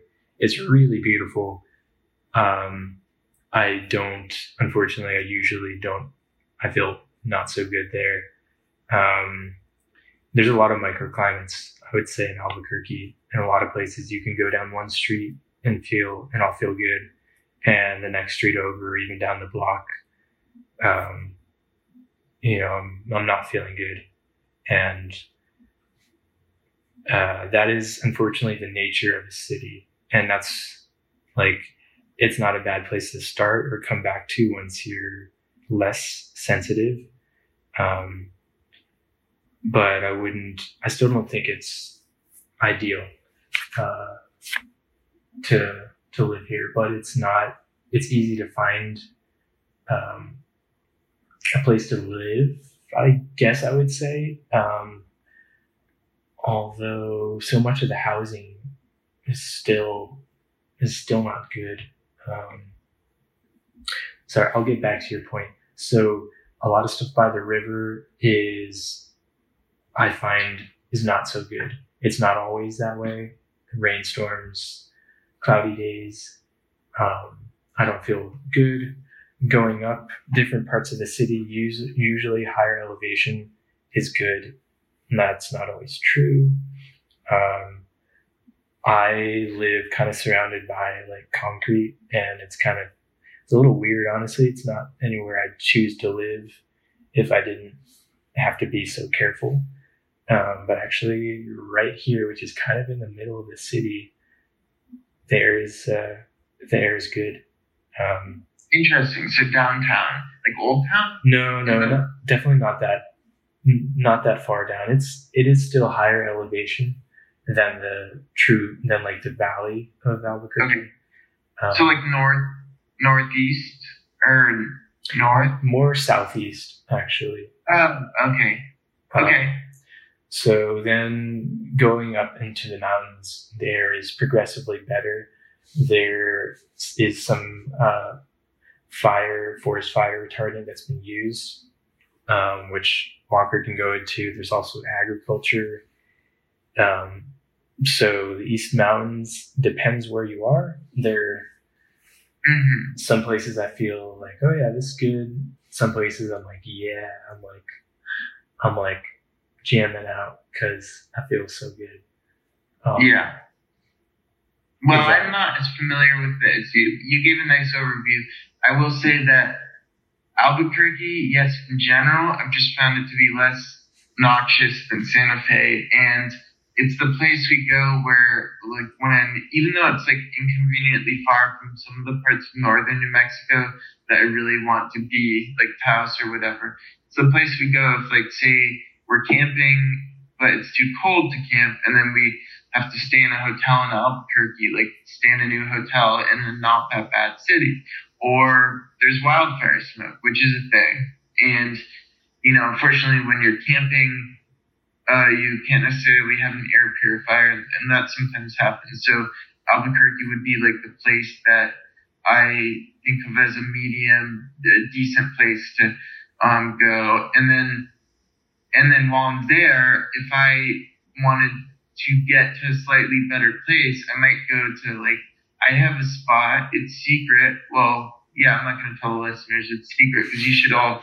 find your own spots if you're working on this. But I have a spot in the Sandias um, uh, that well, within Cibola National Forest that I really like. Um, it's like just a little picnic area up in the Sandias, uh, probably like a couple thousand feet higher than the city, um, in the woods, and it's really um, better air than the city, um, and it's really pretty good. Um, so, and it's not that far of a drive. It must be like 20, 30 minutes max. Um, so you from from like downtown. So that's that's part of the thing with cities is if you do have to spend time in a city, um, you want like to find a place right outside of it or not that far to like go and get good air. I was gonna bring in my recent experience. Um, I have issues beyond environmental sensitivities, just that are things that have to be dealt with surgically, for example. So I've had a lot of medical appointments, which has brought me to New York City. And the crazy thing is, and you really this goes to what a lot of experienced avoiders say. So you cannot exactly predict. You cannot like go by theory and think this place will be good, this place will be bad. New York City is not that terrible of a city. I know I said that after Jacob talked about his experiences, but we're talking about micro areas, and he was not living in Manhattan, correct? Mm-hmm. Um, so I have not found Manhattan to be that bad. Um, I have not found Queens to be that bad, although I've not spent a lot of time there. I found Long Island, at least the part I've been in, which is not the far end. It's not the like really nice Hamptons end, but it's a big island. I've found Long Island to be pretty bad. Um, but Queens and Manhattan so far have not been that bad, especially like Midtown and Uptown, Central Park. Um, I did, and this speaks to what you said about the micro is like one street's bad, one street's good.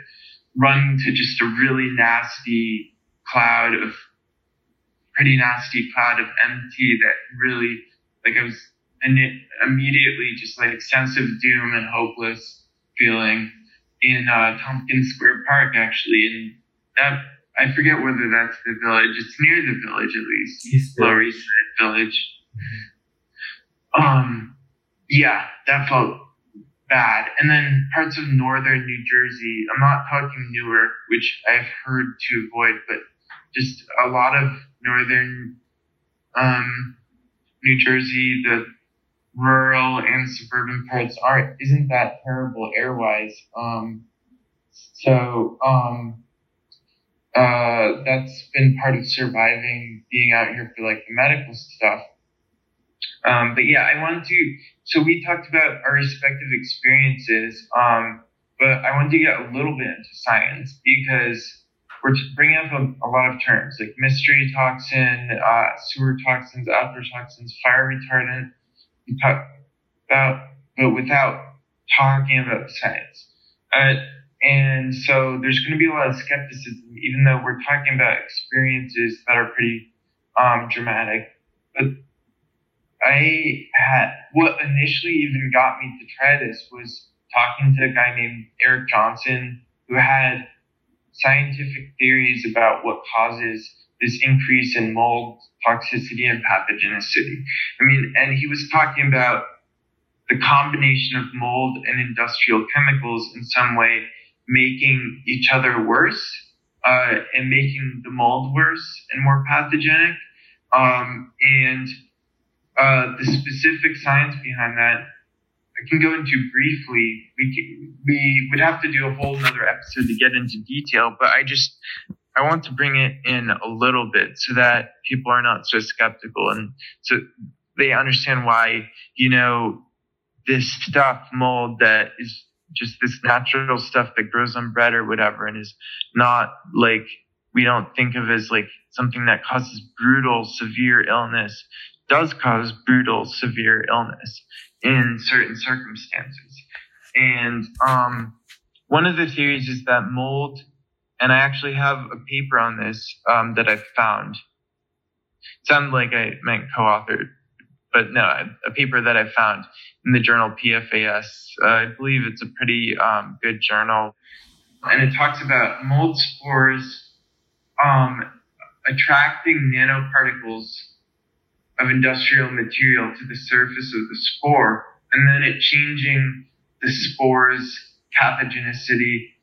And they studied this in in mice, and the, the mold spores that had nanoparticles on them on the surface um, uh, were caused more inflammatory um, changes in mice, um, more inflammatory cytokines, and they both did this in the lab, and then they also sampled spores from construction sites and found that they attracted nanoparticles of industrial materials to them. So that's one theory, is that mold uh, combined with nanoparticles, which we know nanoparticles um, uh, uh, pollution we know of as a problem on its own, but combined with mold, it you know it causes the spores to have a different charge. It causes them to you know, have a different kind of surface energy.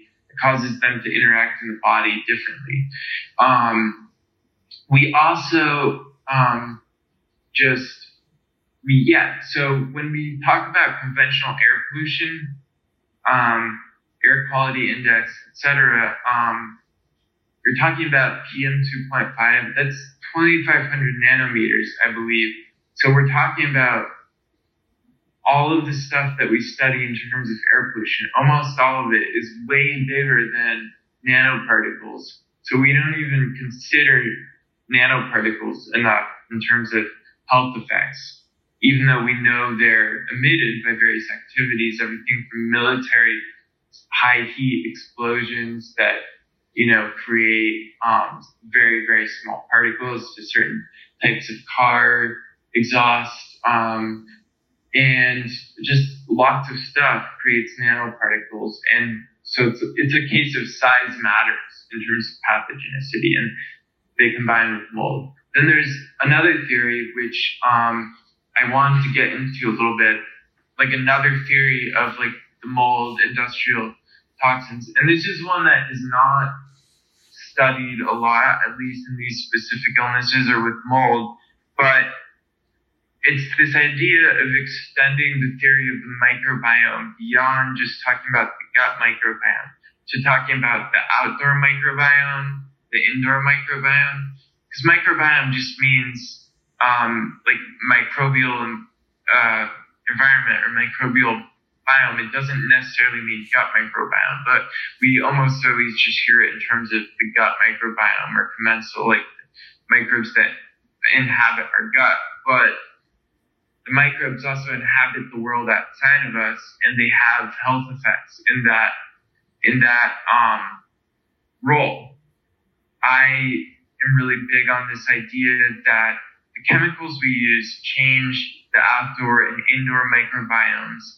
And, um, you know, the way, uh, you know, any medical professional listening to this or someone who maybe has had an unfortunate experience with this is familiar with if you have like a really bad course of antibiotics or nasty course of antibiotics overuse, you could develop C. diff. It's like a bad infection because you're wiping out microbial diversity and allowing nastier pathogens to take over, or candida. That I am of the opinion, and it's supported by some evidence, not enough study yet, that that happens in the outdoor microbiome. That if you wipe out microbial diversity in the outdoor microbiome that nastier molds, nastier pathogens will take over. And also that if you take away a diversity of like forests and flora, um, that the same thing will happen because those things have filtering roles. Trees have filtering roles. Um, and there are studies proving this there's studies showing that, for example, when you use Roundup, glyphosate, pesticide, really extensively in corn fields that, uh, oh yeah, it's an herbicide that um, Fusarium mold grows like in big amounts um, that didn't normally grow in the wake of Roundup. So um, there's some study on that, but not enough study. Um, I, was looking at a study recently called um, uh, something like the built environment is a microbial um, wasteland. That was the title. And the, there's some interesting stuff to get into in these studies, but we can't cover all the science. I just wanted to kind of bring up the science I know, my theories as context, because Jacob, um, you're interested in remediation and in this idea in permaculture and this idea that that's connected to how we can heal some of these outdoor environments. Yeah, exactly.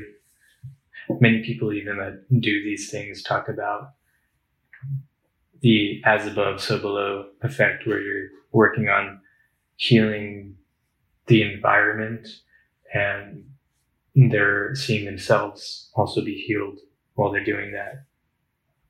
Yeah, and you, your kind of ultimate dreams or plan is to have like uh, a kind of permaculture area that's also a safe haven for um, people with environmental sensitivities.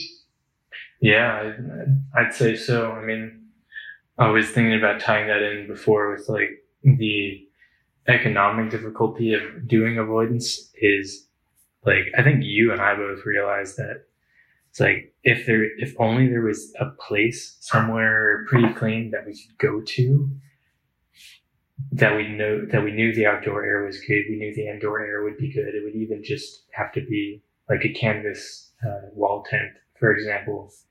Yeah, that would have helped like so just immensely in yeah. getting better.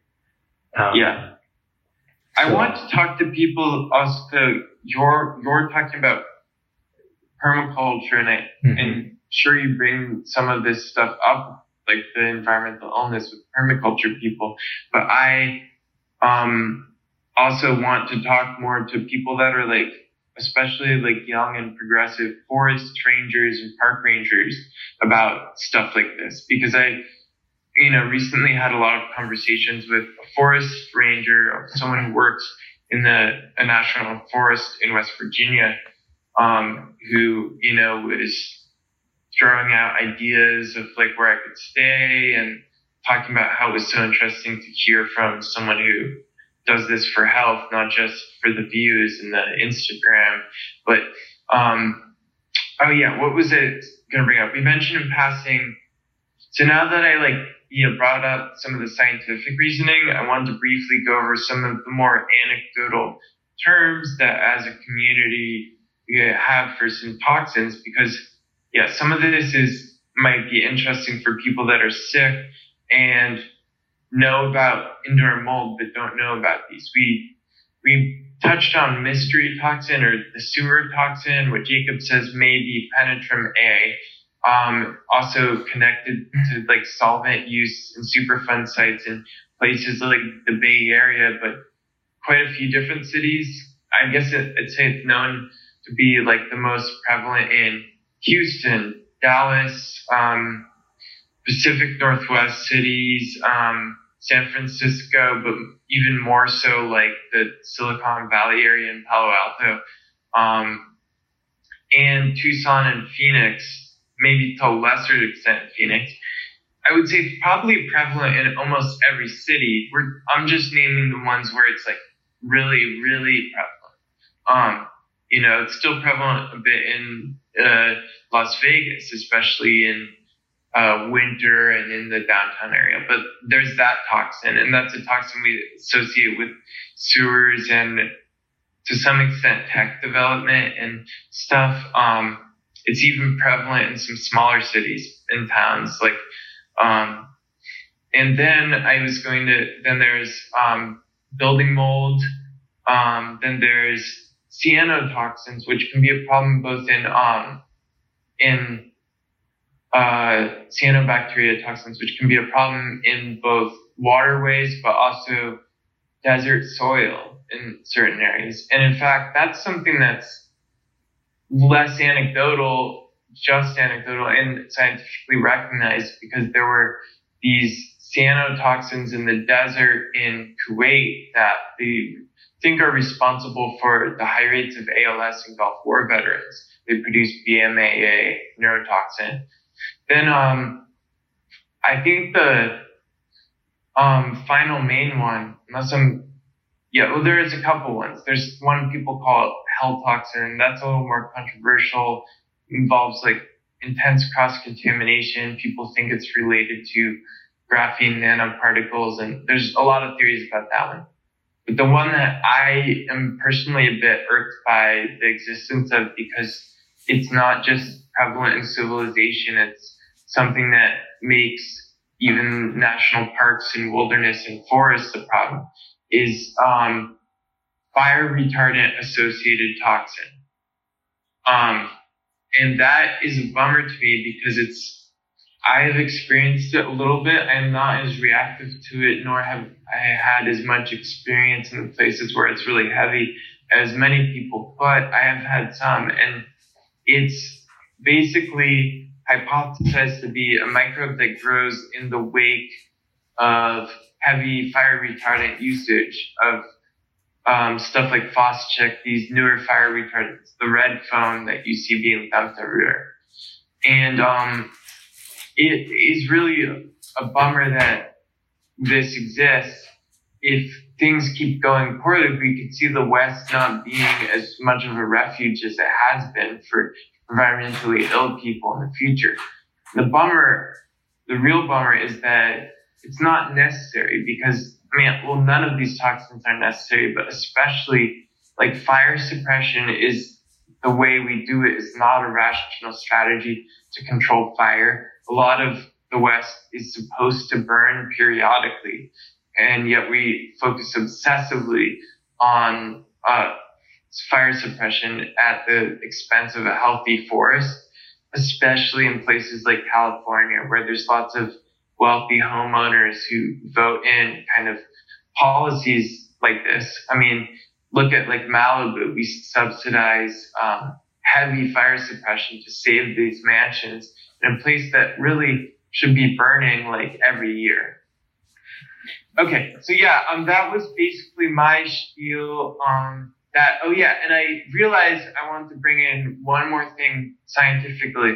Um, is that um, we have talked a lot about just our sensitivities, but there are some formal diagnoses for environmental sensitivities. One of them is um, mast cell activation syndrome.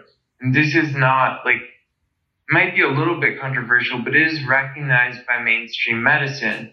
And it's where your mast cells, which are a type of innate immune cell, um, white blood cell involved in allergy and immune response, um, are said to overreact to various environmental triggers. Um, I was diagnosed with this before I ever did mold avoidance based on the high levels of tryptase and histamine in the blood, but also just clinically diagnosed, like based on my symptoms. Um, and then recently, my sister, who's also has similar reactions to mold and outdoor toxins to me, was diagnosed with it. Um, and so I just wanted to point that out is just like, um, yeah, I've had that formal diagnosis, but also I took a lot of the meds for it. And while that was somewhat helpful, it wasn't anywhere near enough until I did avoidance. Um, and uh, going to pristine areas was more help, more important to me than just staying in a bad area and taking meds to suppress my immune response. Um, what are some of the symptoms of that? Well, um, Hmm. Because uh, I can talk about my symptoms, but they're they're so varied because it's just basically a syndrome that means that you have a type of almost allergy based, but it can be more neurological than a classic allergy response to like a number of uh, It's a, triggers, histi- a histamine and you can react response, to- right? so basically anything. Yeah. Like um, I would say, I mean, for me, I had skin flushing and rashes, hives, just like whenever I was inside my house. I also had a lot of food intolerances that are less so um, in good air. My sister and I joke that like, well, it's not really a joke so much as just like a funny thing that we've noticed. It's just like it's better to be eating like fast food, like In and Out, which is one of the best parts of the Southwest in the desert, than to be eating like Whole Foods in an awful house. Um, so yeah, if you want to heal enough to have food intolerance go away and eat In and Out in Red Rock Canyon, that's something you maybe look forward to. Um, but yeah, uh, it, so hives and flushing skin reactions are part of mast cell activation syndrome. Food intolerances, um, and all of what goes with that. Um, but also brain fog, um, and fatigue. So there's a lot of overlap between MCAS and chronic fatigue syndrome symptoms and heart racing. And then some people have some people some people go all the way up to having full blown idiopathic anaphylaxis where they have anaphylaxis even to things that on an allergy test they're not allergic to. So you don't even have any predictability over where you'll what you'll have anaphylaxis to. wow.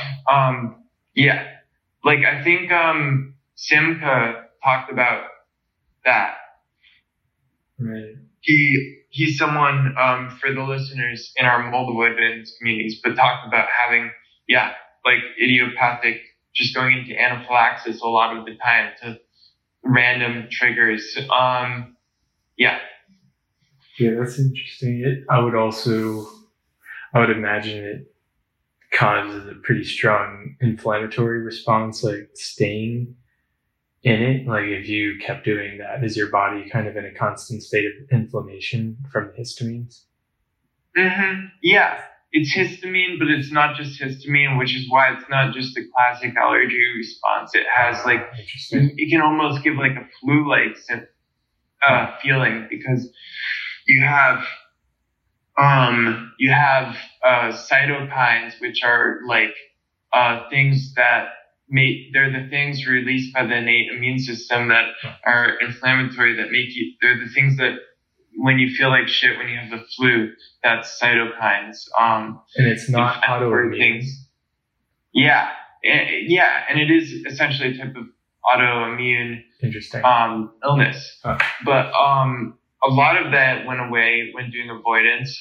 Um, I still take mast cell stabilizers and meds, but you, know they didn't do shit when I was in off like a really awful. They didn't do shit when I was in a really awful environment, and you can't just expect to stay in an awful environment and necessarily be able to medicate it away, which um, unfortunately is sometimes the mainstream uh, I feel like approach to the- mast cell activation syndrome. Although some doctors are a little more woke and will tell people to get out of their environments.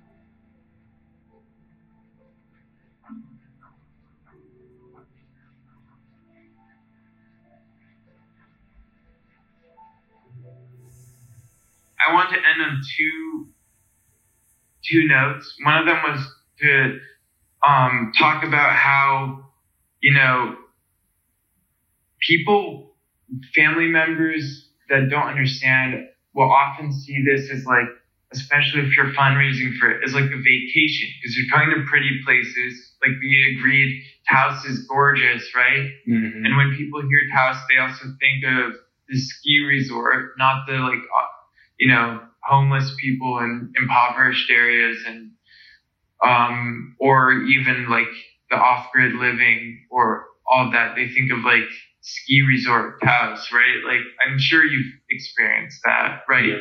Yeah. If you've brought that up to people Oh, yeah. but especially from the East Coast, um, that don't know Taos very well. But it's not a vacation. It's really difficult.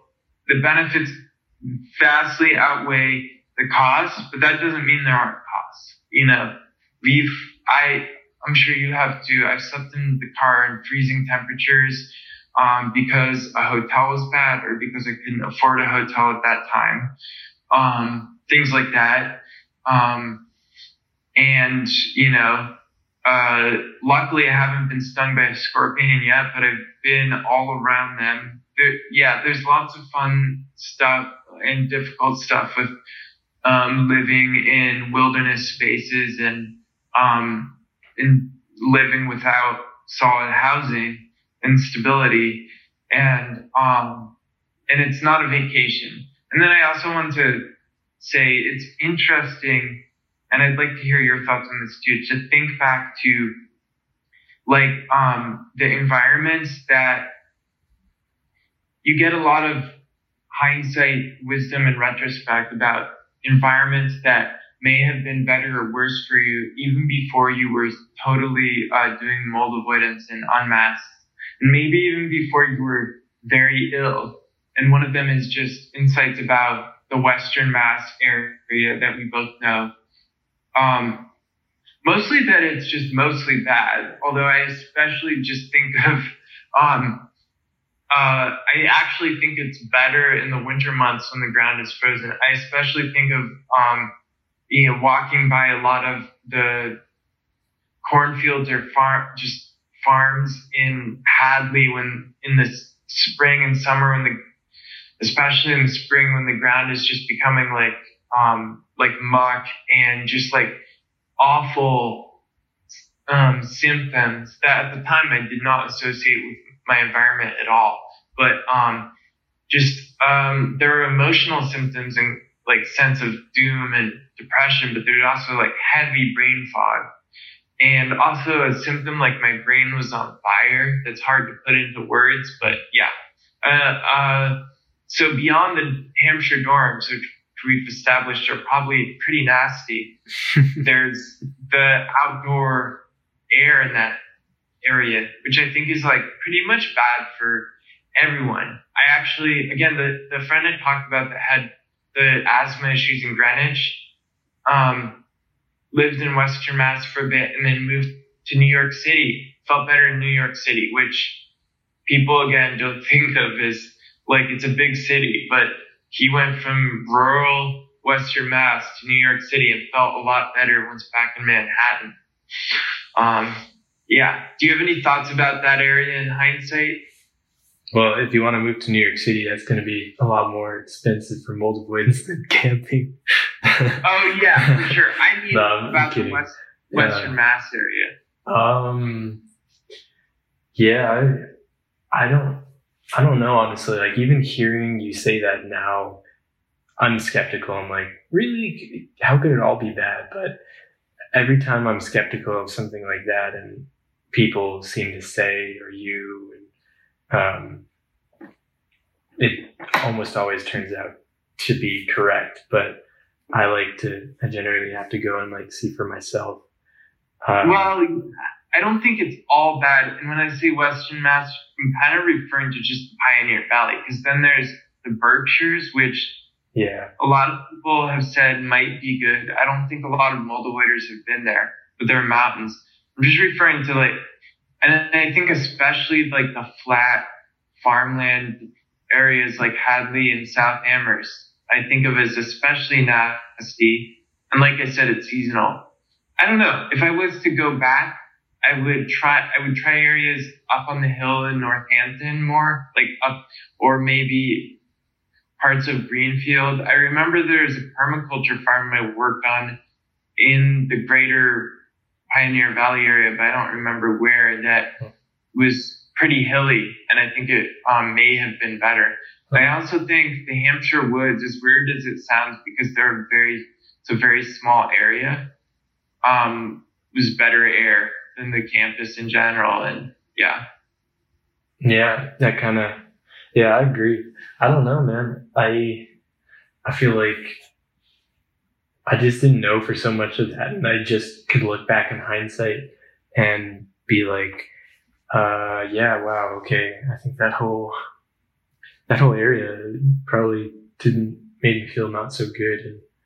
And um, it just, uh, I remember being in Hampshire and I had really bad insomnia, like extreme, coupled with, I'd say, pretty extreme anxiety too, even before uh, that the second year where I left.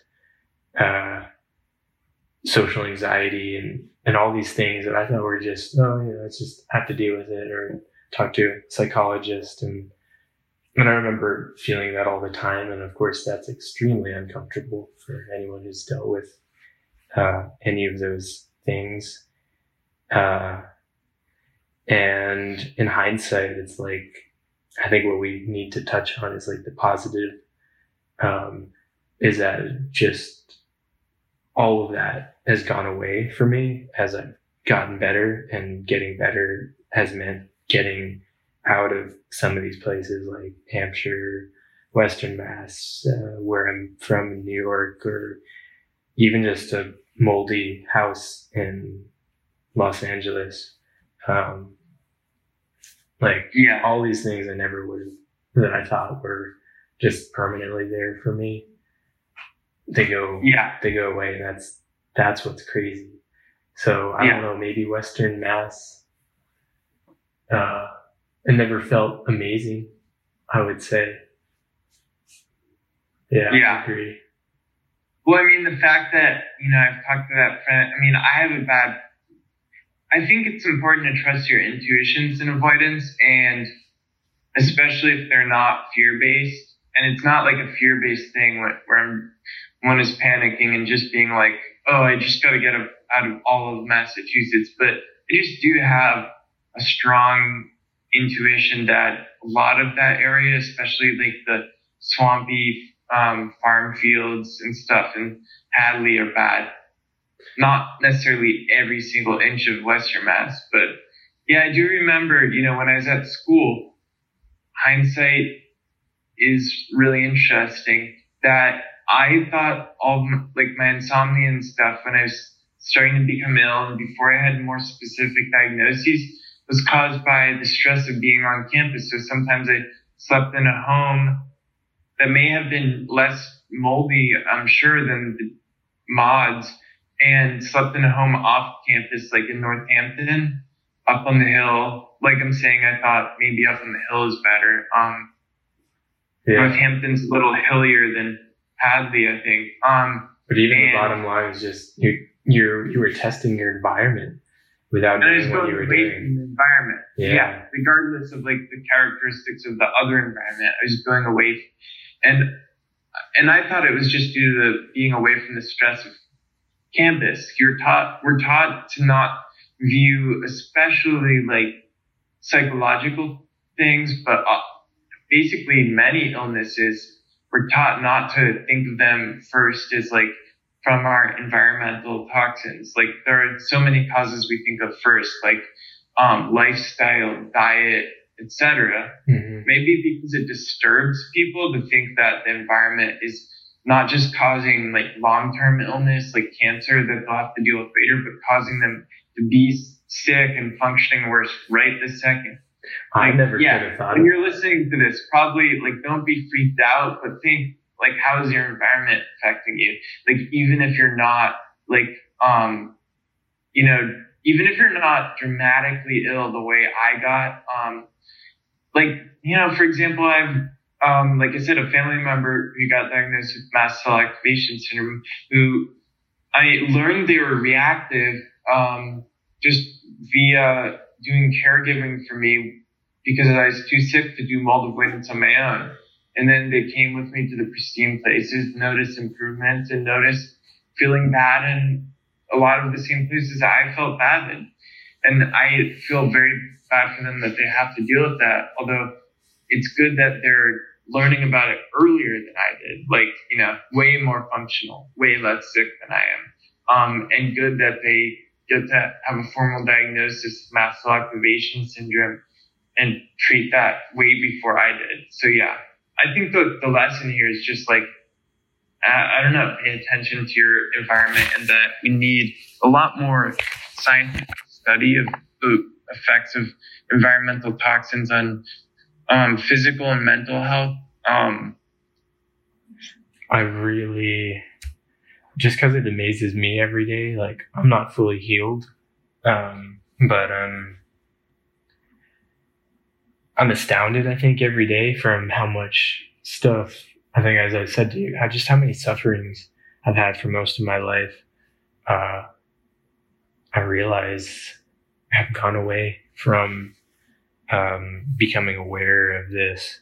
And I don't know if I should say that or try and emphasize that again because I feel like that might be like people hear that and like, huh, okay, yeah, you know, maybe, maybe I don't have to live with this like painful thing. Like maybe this isn't my reality. Uh, yeah. And to experiment. Yeah, people, people take a lot of bad things for granted. Like it's normal to be, um, depressed all the time or like i mean like a and the, i think a lot of that is due to like I don't know an industrial capitalist ideology that yeah, it's just totally. they're like kind of subtly brainwashing you into just like um this hegemonic idea that we've been we've always been depressed we've always it's just a normal thing normal part of life maybe yeah. that's not true maybe people you know that lived in times where the air was cleaner all over and not just in mountains in Taos or whatever. Maybe people used to be more like full of vitality and energy and part of it like this disenchantment and modernity isn't just like a social disenchantment but it's like we no longer are as connected to like the vital energy that you get from like a clean environment and oh, a yeah, healthy totally. biome. Totally. Totally. Yeah. I, I think a lot of like sites of spiritual power, places that people think have like uh formed to be or like have found them and located them and said this is like a, a place um of spiritual power and like we worship here. Um where maybe because those were like super pristine or there was some kind of um that'd be like chicken before the egg healing. yeah, I feel like that's I feel like that's I don't think it's chicken before the egg for those kind of places. I feel like there's something deeper to that. Like yeah, it's not just that they're clean. There's also something magical there, and maybe that keeps it clean. Well, we don't have to be reductive here. We could yeah. say it's both, or it's. I'm just saying it's something to think about. But I guess on that, um, yeah. Do you have any closing thoughts? Yeah, I think if you're like, don't accept your sufferings as reality. I did that for so long in my life, and just experimenting, like listening to kind of intuitively or like what my mind kept desiring and craving, which was honestly to be in the wilderness. And uh, it turns out that that's right. And things that, you know, horrible things that like just have sucked to deal with in my mental health and physical health since being like a little kid have all gone away. And it blows my fucking mind all the time. Who knows if it's it could be anything for anyone listening, but yeah, just keep experimenting. Right.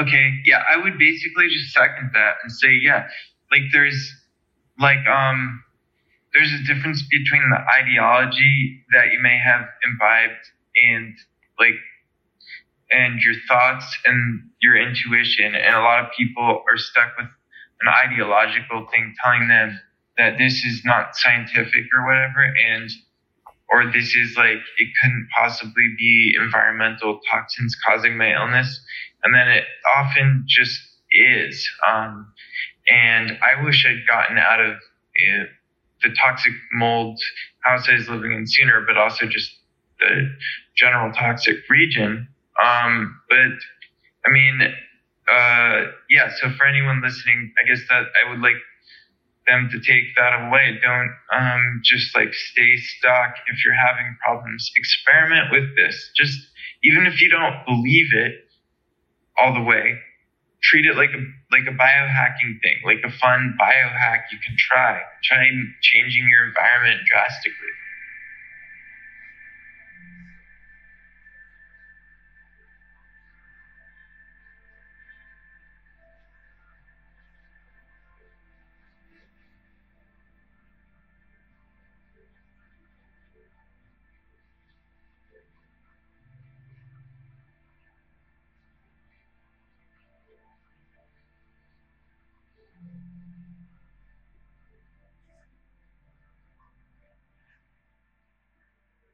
Where we left off was uh, basically ending on a, lot of stuff about your personal um, mold avoidance journey to um, Taos and then Albuquerque and well T Harris and Albuquerque. But um, mm-hmm. then I realized that we didn't talk about something that's really germane to um, uh, all of this, um, you know, with all of the talk about the microbiome and the science of this, and Erik's theories, uh, which is um, per- permaculture and your interest in permaculture, and your thought that maybe permaculture could remediate some of these problems, um, etc. Um, so I kind of want to let you just um, start with explaining to a layperson what permaculture is um, versus maybe regular agriculture.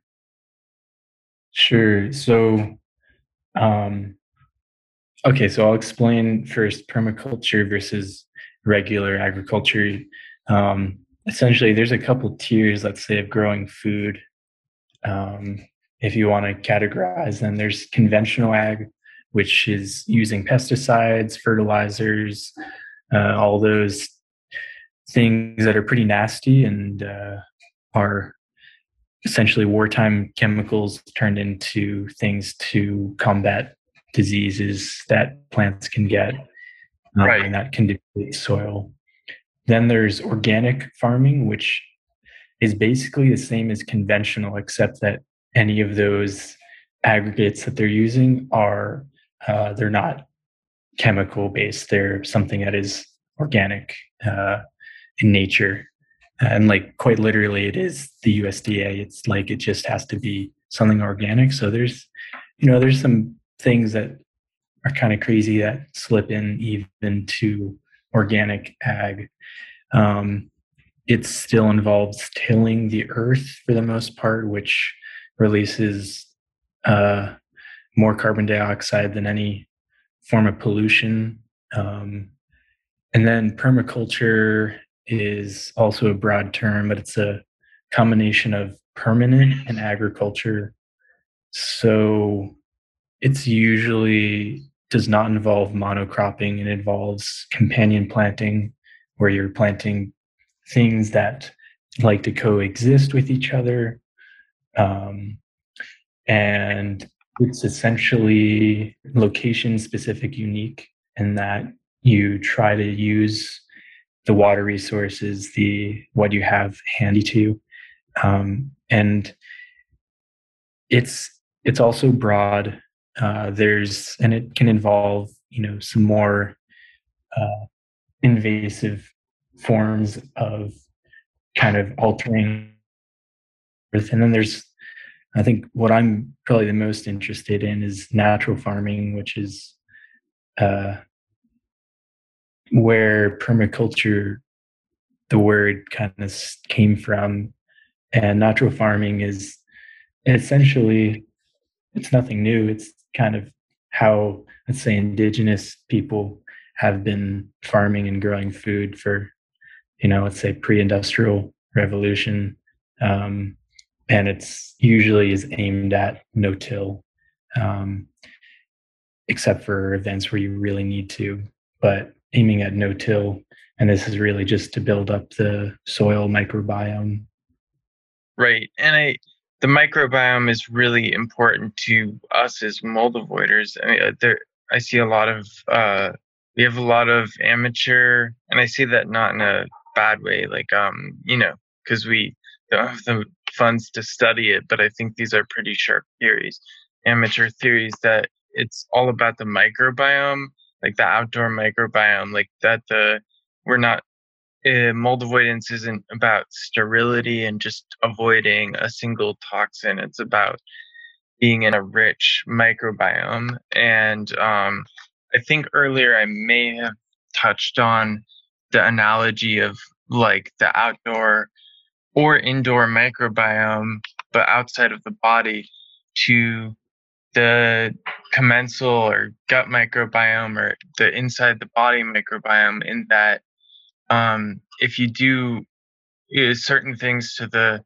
microbiome inside the body, like if you use certain um, really broad and deep um, biocides and kill tons of bacteria over long periods of time and make it kind of less resilient and diverse, then certain really nasty things take over the niches um, after you get rid of a lot of the good bacteria, stuff like um, C. diff and um, I don't know, candida. Um, that's known to happen with antibiotic overuse inside a human. So it, it's kind of uh, you know interesting to think about uh, scaling that out and thinking about the outdoor microbiome.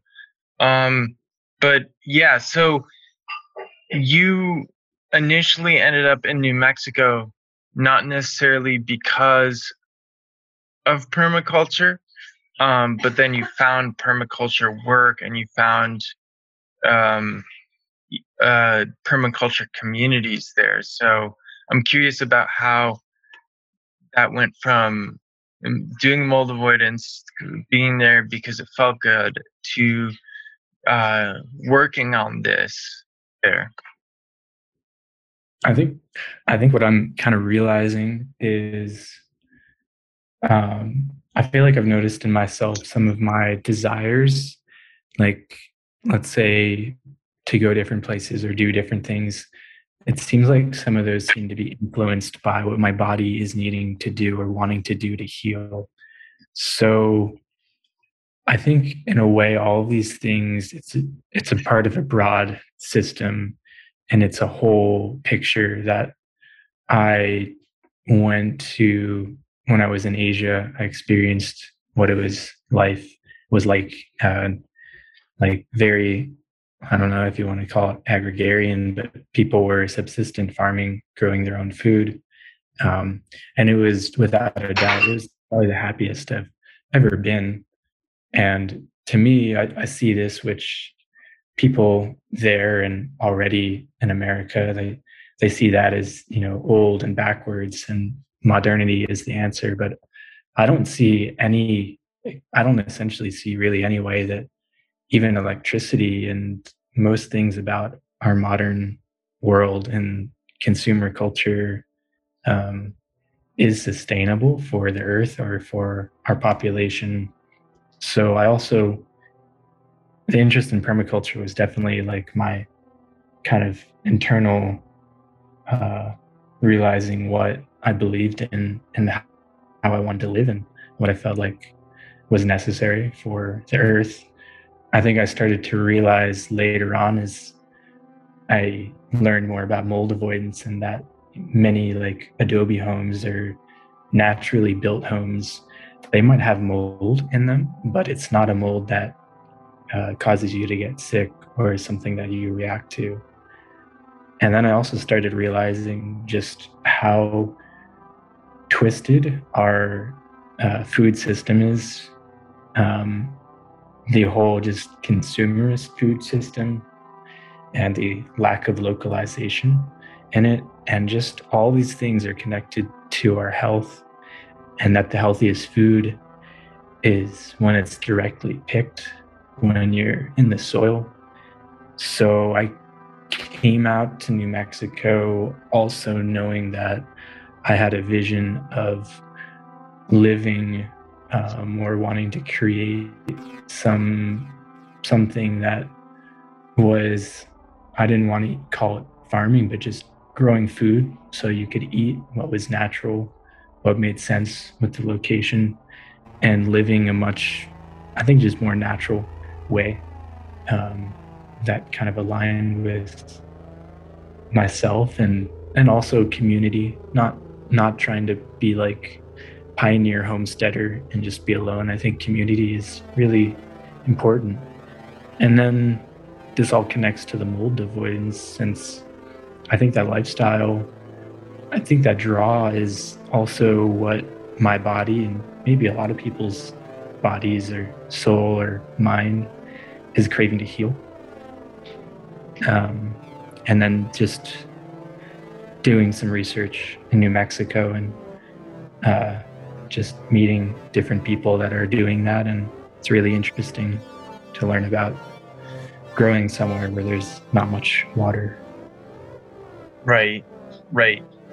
And I think um, one of the things that's really interesting to me is that uh, we have a lot of these really speculative theories. And again, not saying that in a negative way, they're speculative not because they're so crazy, but because we just don't have almost any funding to study these diseases, so we don't have like any studies on this. But we have a lot of these speculative theories on um, kind of certain specific microbial um, and industrial chemical toxins um, mm. that create outdoor super toxins that are the main drivers in this disease. And some of them have to do with agricultural chemicals, like um, the use of glyphosate then causing fusarium mold to grow in its wake. That's one of them. Some of them have to do with the use of fire retardants. Um, that is not directly related to agriculture, but that's related to how we shape the environment um, but what I was gonna try and circle back to is um, I've never I've thought that you know since I have done multiple weddings I've thought we are have become a lot more radicalized on environmental issues to the extent that I think that we are absolutely um, in the midst of environmental collapse already. It's not this thing that's going to happen in the future. It's not this dramatic sea levels rise. That's part of it, but we're already making people sick. Like we're casualties of that. We're canaries in the coal mine. Um, so it's already happening, and it's really bad. But one thing is is wondering if people. Uh, have civilization and technology at any level, I mean, you know, where do you stop? And for me, um, part of it is um, kind of wondering about the difference where that comes into agriculture is wondering about the difference between um, domestication, um, kind of top down technologies, um, monoculture versus some kind of idea of wildcrafting where you are engineering your environment, but you're also letting your environment engineer you. There's some kind, more of a feedback loop, which is missing in industrial um, agriculture. yeah, I guess there's one word that people were referred to as a food forest, which none of these words are new. I mean, it's, and I think to your point, it's uh, I think maybe to you and me, or I think a lot of people are pretty aware that our world is kind of built on this. I don't even know what you'd call it. I mean, it's from colonialism. It might go back even to like when someone first tilled the ground, but essentially thinking that you, man, is greater than other species, is greater than nature, and therefore can control it and use it as a resource. And I think what you're talking about, like that feedback loop of uh, a food forest, something you cultivate that feeds you and then you feed it, is kind of realizing like, oh shit, we're we're part of this. We're not. We are this earth and air and tree and all these things. So that's kind of my take on that. Okay. Yeah. Um, I wanted to briefly ask you um, before I get into some of the science, just curious about the, where in New Mexico you've done permaculture, both in terms of um, you working on other people's farms or your own um, mm-hmm. farms or gardens, and also, I, you know, what the permaculture garden or farm environments feel like uh, to you compared to wilderness? Um, it, if at all different or compared to agriculture? I i would note that i've um, gotten slammed at conventional small farms and even i think organic small farms. You know maybe that's not um, necessarily a really awful toxin but it's something there that was being digested um, in the compost.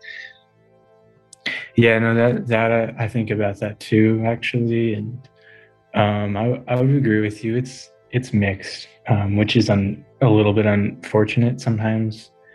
Um, there's a lot of agricultural areas, let's say along the Rio Grande, which runs through New Mexico, and those are not organic I don't, I feel pretty, I don't feel well there. It doesn't feel healing. Wilderness air to me still feels better. Um, I don't think that means it's not possible for there to be healing air in a, let's say, especially like natural or naturalistic uh, food growing area, farm, food forest but I'm kind of with you. It's it depends on the place, and wilderness generally still feels up a par in terms of its ability for healing uh, CFS or just this sensitivity. Right. Mm-hmm. Okay. Well, I would like to speak on something. Yeah, I've um actually stayed on uh, a farm that was an Airbnb in um, Trampas that was really good. And um, although to be fair, it was in um, uh, winter, so everything was frozen. So, but I mean, I think it says something that just like the air in general in that location was so good. And I'll be going back there to check it out at some point. Um, but uh, I wanted to I remember you said some really fascinating things about, and I find this uh, to be really important. Like uh, hunches and intuition are really important in mold avoidance, and so is um, mm. theory and empirical evidence. But I, I see them as all part of the same thing. When people have really powerful hunches, which a lot of people don't um, have the luck to have that, um, even if they're not you know, say, quote unquote, mold avoiders. Um, I listened to that, and you said that your permaculture teacher had some hunches about certain places in New Mexico, um, certain environments that uh, were different um, in some way or just apart. Could you uh, relay those or refresh me on those? yeah, it might bring us into the realm of some kind of esoteric, ethereal stuff, but um, that's fine. That's good. Well, you and I, you introduced me at one point to the idea of a place uh, having the love and peace frequency, and what essentially I think people I don't know if that's 432 hertz, um, but it's basically the idea of some places people can do different um, testing. Um, maybe we won't go into, but some esoteric kind of testing uh, about places that seem to resonate with the feeling, the vibrational feeling of peace and love. And you told me about a forest um, up in the mountains in a certain place in northern New Mexico. And you said, oh, like because you needed a place to heal after surgery. Something about you intuitively really called you to this area, um, mm. certainly remote. And I think you told me that. I'm like, oh, that's that's funny. And you said, oh, and you know, it, apparently this area resonates with you know the the love frequency. and I was like, oh, that's funny. Well, this teacher of mine also said every time he goes for a walk, in this specific area, this forest, it it just to him, he really made a point, not knowing any of this stuff we spoken had spoken about, that it just feels like love. Like there's something intrinsically, yeah, there's something just different about that. Um, right. So I think we are talking about like the El Valle um, area, which is near the Pecos Wilderness, bordering on that, and near um, the Santa Barbara campground and all, that whole yeah. kind of area. Um, yeah. Yeah. And I felt that feeling in a lot of forests. I almost prefer that as an environment to the desert, although um, there's uh, so many environments that are good if they're um, uh, free of toxins and rich. Um, but you know, I felt that feeling in forests and mountains in West Virginia that seemed especially um, biodiverse, but just like inexplicably really euphoric and healing. Um, or uh, in the ancient bristlecone pine forest um, in the Sierra Nevadas um, in California. Um, so I've gotten that in a diverse um, places, but the thing they had in common was that they were all um, pretty untouched for a while. Not all of them were old growth. Uh, the um, West Virginia ones I actually uh, researched, and they're mostly second growth, which was surprising because of how rich and diverse and thriving they were. But they're old mm. for second growth forests, and they're very well protected. And I think that explains a lot of, of why they feel so good. Um, I was gonna, yeah, um, briefly uh, read this. Um, I was just looking at a study. It says the built environment is a microbial wasteland. Um, and the abstract says Humanity's transition from the outdoor environment to the built environment has reduced our exposure to microbial diversity. The relative importance of factors that contribute to the composition of human dominated BE microbial communities remains largely unknown. In their article in this issue, Chase and colleagues present an office building study in which they controlled for environmental factors, geography, surface material, sampling location, and human interaction type. They found that surface location and geography were the strongest factors contributing to microbial community structure, while surface material had little effect. Even in the absence of direct human interaction, built environment surfaces were composed of 25 to 30 percent human skin associated taxa. The Authors just demonstrate how technical variation across sequencing runs is a major issue, especially in BE work where the biomass is often low and the potential for PCR contaminants is high. But overall, the authors conclude that built environment surfaces are desert like environments where microbes passively accumulate. And uh, by desert, I don't think they mean uh, in the like positive way of wilderness that we to use it metaphorically, but it, deserted. Um, so it's just uh, essentially saying that.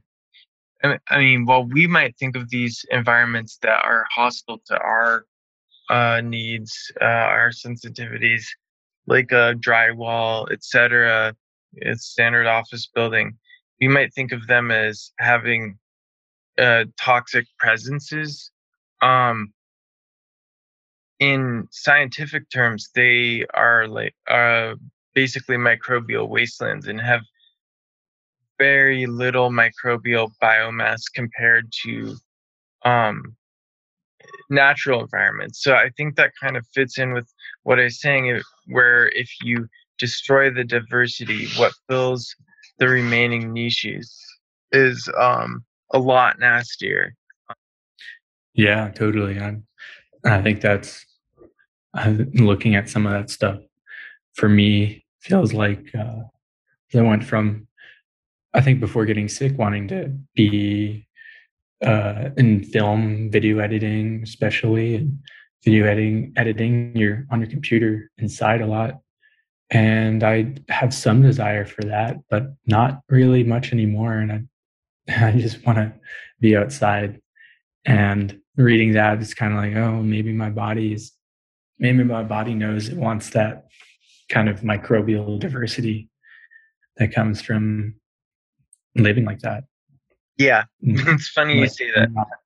Yeah, the other article I had pulled up is just uh, about how your gut microbiome is responsible for cravings um, for nature, um, which I think probably you've experienced that and I've experienced that.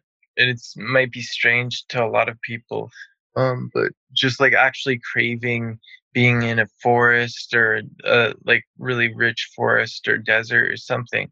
But mm. when I've been in a lot of these places, it's like um, even though a lot of the time I've been not quite well enough to walk all the way in, it's just like something is calling me deeper into the wilderness. Um, but I want to bring up like a, uh, one or two possible problems with um, so I I like the idea of using permaculture to essentially remediate uh, toxins. Um, in fact, I think in college I did an extremely amateur um, study about remediation of lead and PCB contaminated environments.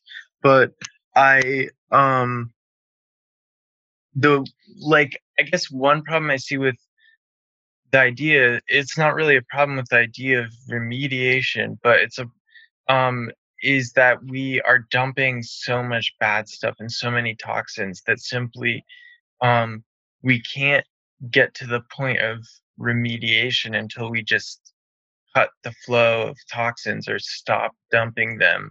I mean remediation is something that we should be doing but it seems like an overwhelming challenge to deal with you know like if we just took fire retardant for an example, and um, a lot of people react to uh, microbes in the wake of fire retardant.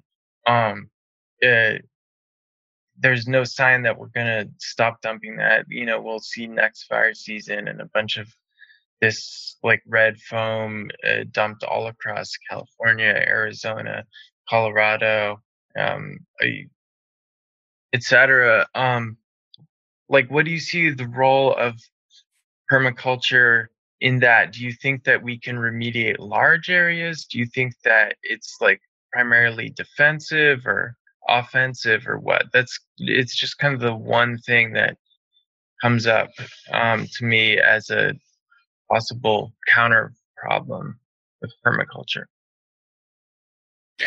Yeah i think we can um, I think lately I've been saying, or because as you know, I'm I'm really drawn to the desert, and I've been curious about how, which you know, a lot of the desert, New Mexico used to be a lush kind of buffalo grass that grew up high, and and from uh, Spanish colonial, uh, American colonialism, essentially the ecosystem has been majorly desertified and altered and the regenerative let's say permaculture farming is really looking at how you can build that up. And there's also large scale projects. This is different let's say from the chemical from the standpoint of like chemical usage. I think there's definitely a lot. I think also nature can take care of a lot when it's in uh, when it's not in dysbiosis, when it's healthy.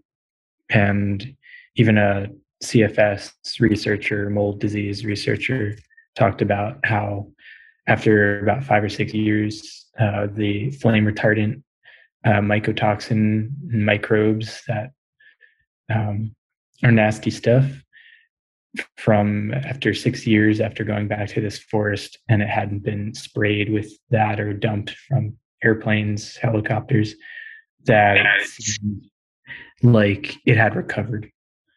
So I I personally I don't feel hopeless.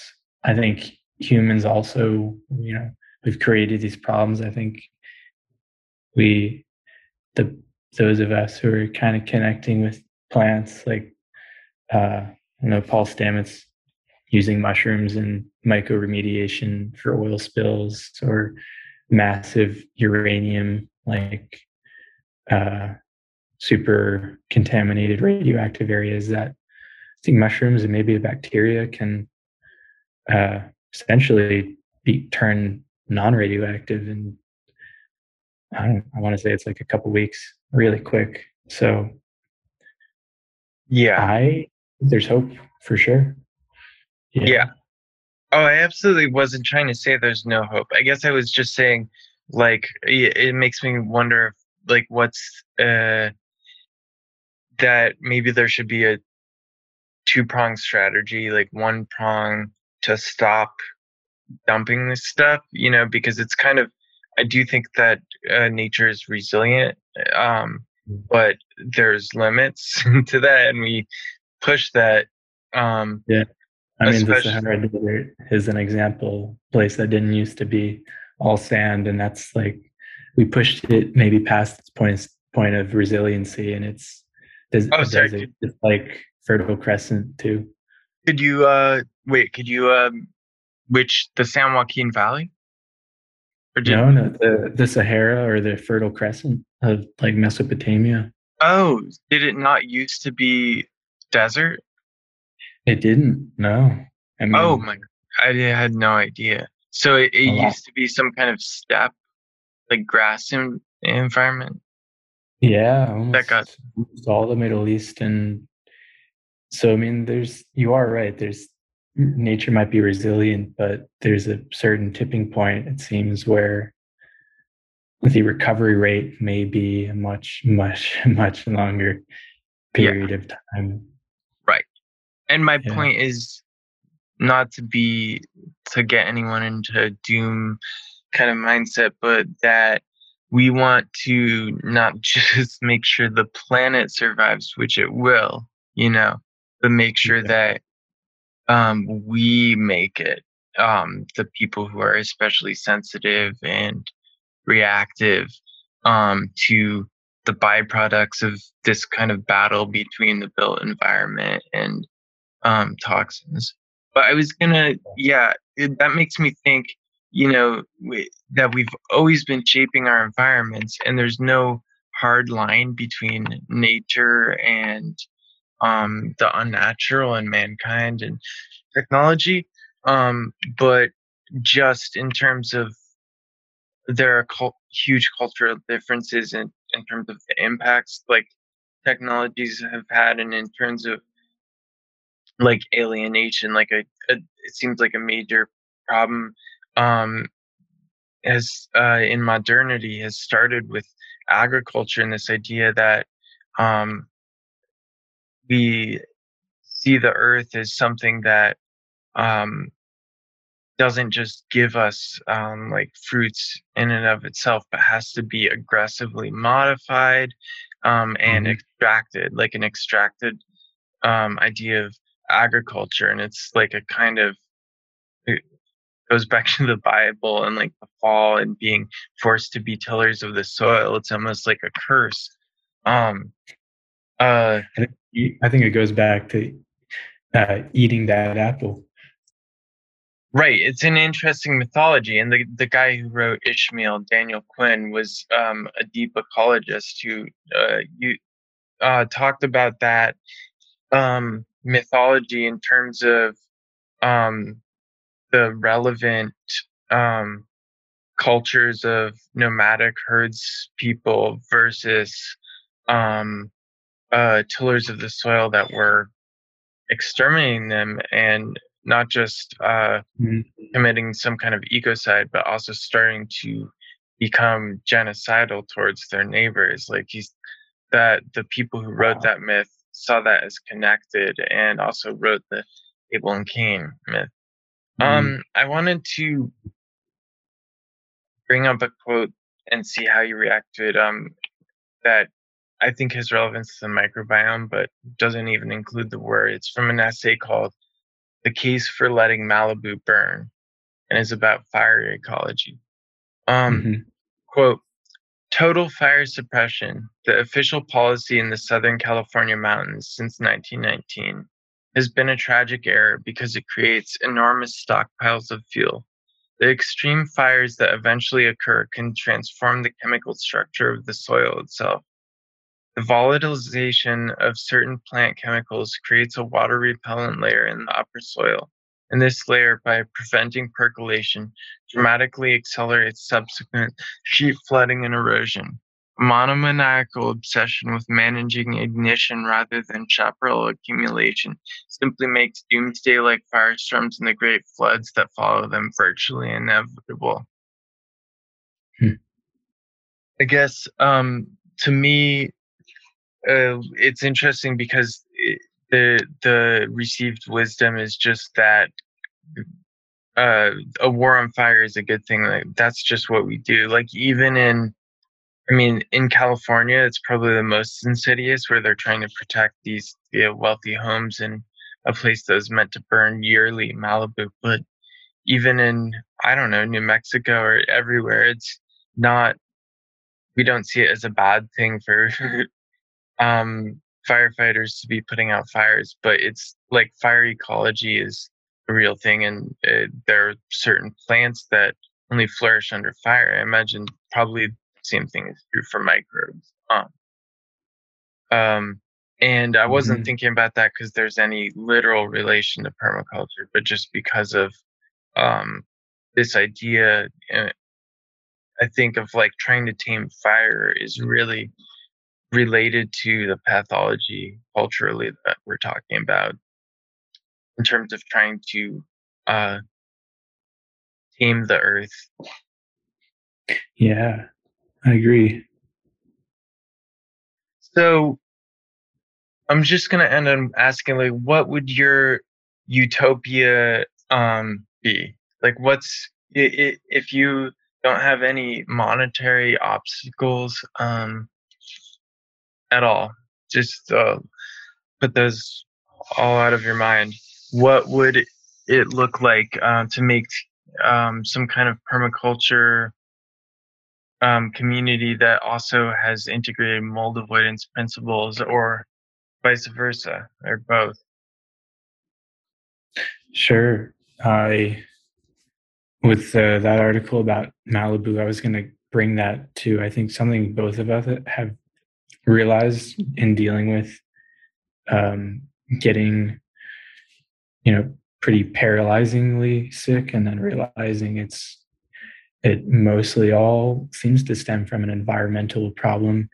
Is um, that the mold illness kind of ties into i think what i see is uh, utopia always sounds so far off but i think it's more like necessity and i don't think it's new because utopia sounds like uh, you know it's part of the always forward progressive thinking mindset that we've been indoctrinated with of you know continual progress versus just what our roots are as being humans and you know being semi agrigarian, semi um, possibly nomadic, semi foraging, wildcrafting kind of people. That doesn't that doesn't really make for a life where CFS and mold sensitivity seems like it would crop up or stem from at all. And um, I think that's also to me that seems like the lifestyle that would be the most beneficial to live at someone struggling with uh, any kind of onset symptoms from mold and mycotoxins um, or chemical sensitivities as well, EMF. So I think I, I see it, I guess you could call it utopia, but I think it's necessary to live in a way that's harmonious. To me, that's building homes with things that are uh, natural, like living in an environment where you can harmoniously use water to grow or hunt and gather things um, and bathe and drink. Uh, building homes with what is local, what's there to the eye and is not going to be extractive. And community, I think raising each other's family, like the non-nuclear family um, is definitely part of it and just like the idea of a village raises like a kid or a person is kind of how i see us humans as existing with the earth and you know continuing to be as my permaculture teacher uh, jesse boudreau from uh, zia energetics says is like being gardeners of the earth. So planting things that are beneficial to the earth and to ourselves, maybe a fruit tree, um, eating it, pooping, composting, all that good stuff. So if I yeah. just said, like, just get a tiny bit more specific, because in New Mexico, like, I want to hear, like, your blueprint, you know, what's local, what's, you know, would use volcanic rock to make a house. Um, would uh, what plants would you use locally for medicine um, and what would you use to remediate that's local?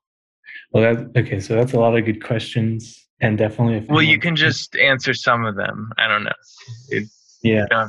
um, if anyone's interested definitely reach out because i'm i'm hoping to do this. And even here it would depend on the location. Um, of course adobe is good if you're in a place with Adobe.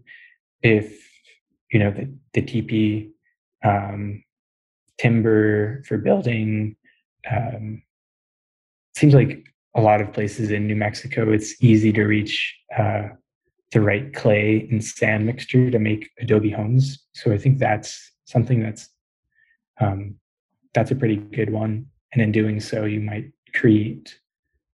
Uh, I'm going to go into that, but there's an abundance of medicinal plants. Um, we just need to learn from them and and you know keep that interest up.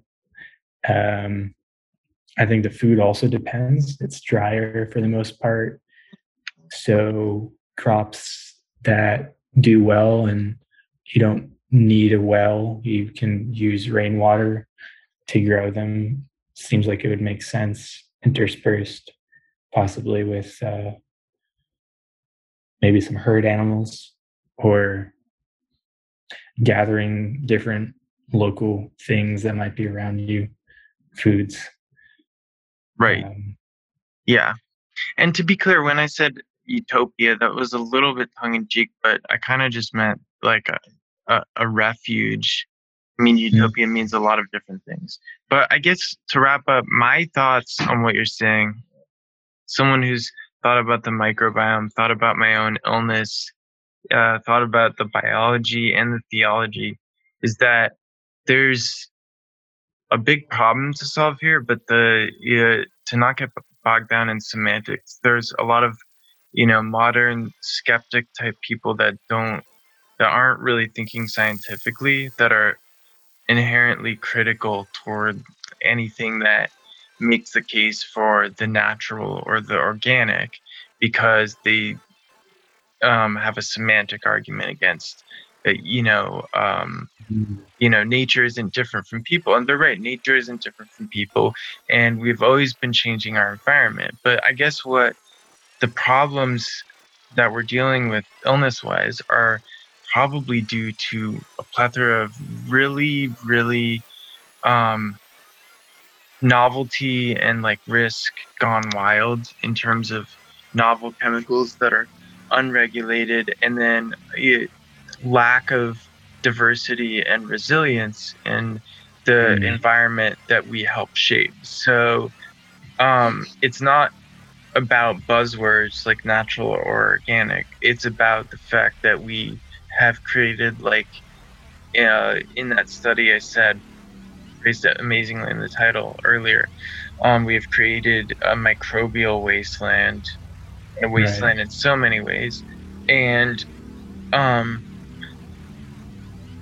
we probably, if we want our health back, can't just wait for nature to just um, catch up, but we will work with nature and work with um, kind of tradition um, in that sense what mm. you're talking about is that there's uh, there are things that are way older touchstones in terms of how to build how, healthily, how to live healthily, um, mm. and that we've totally forgotten. Um, and this is even within human history, not um, just like saying that other animals did this, but humans used to do this, and now we're not, and now we're getting really sick. So I think I'll probably end it on that. That seems like a good place, good stopping.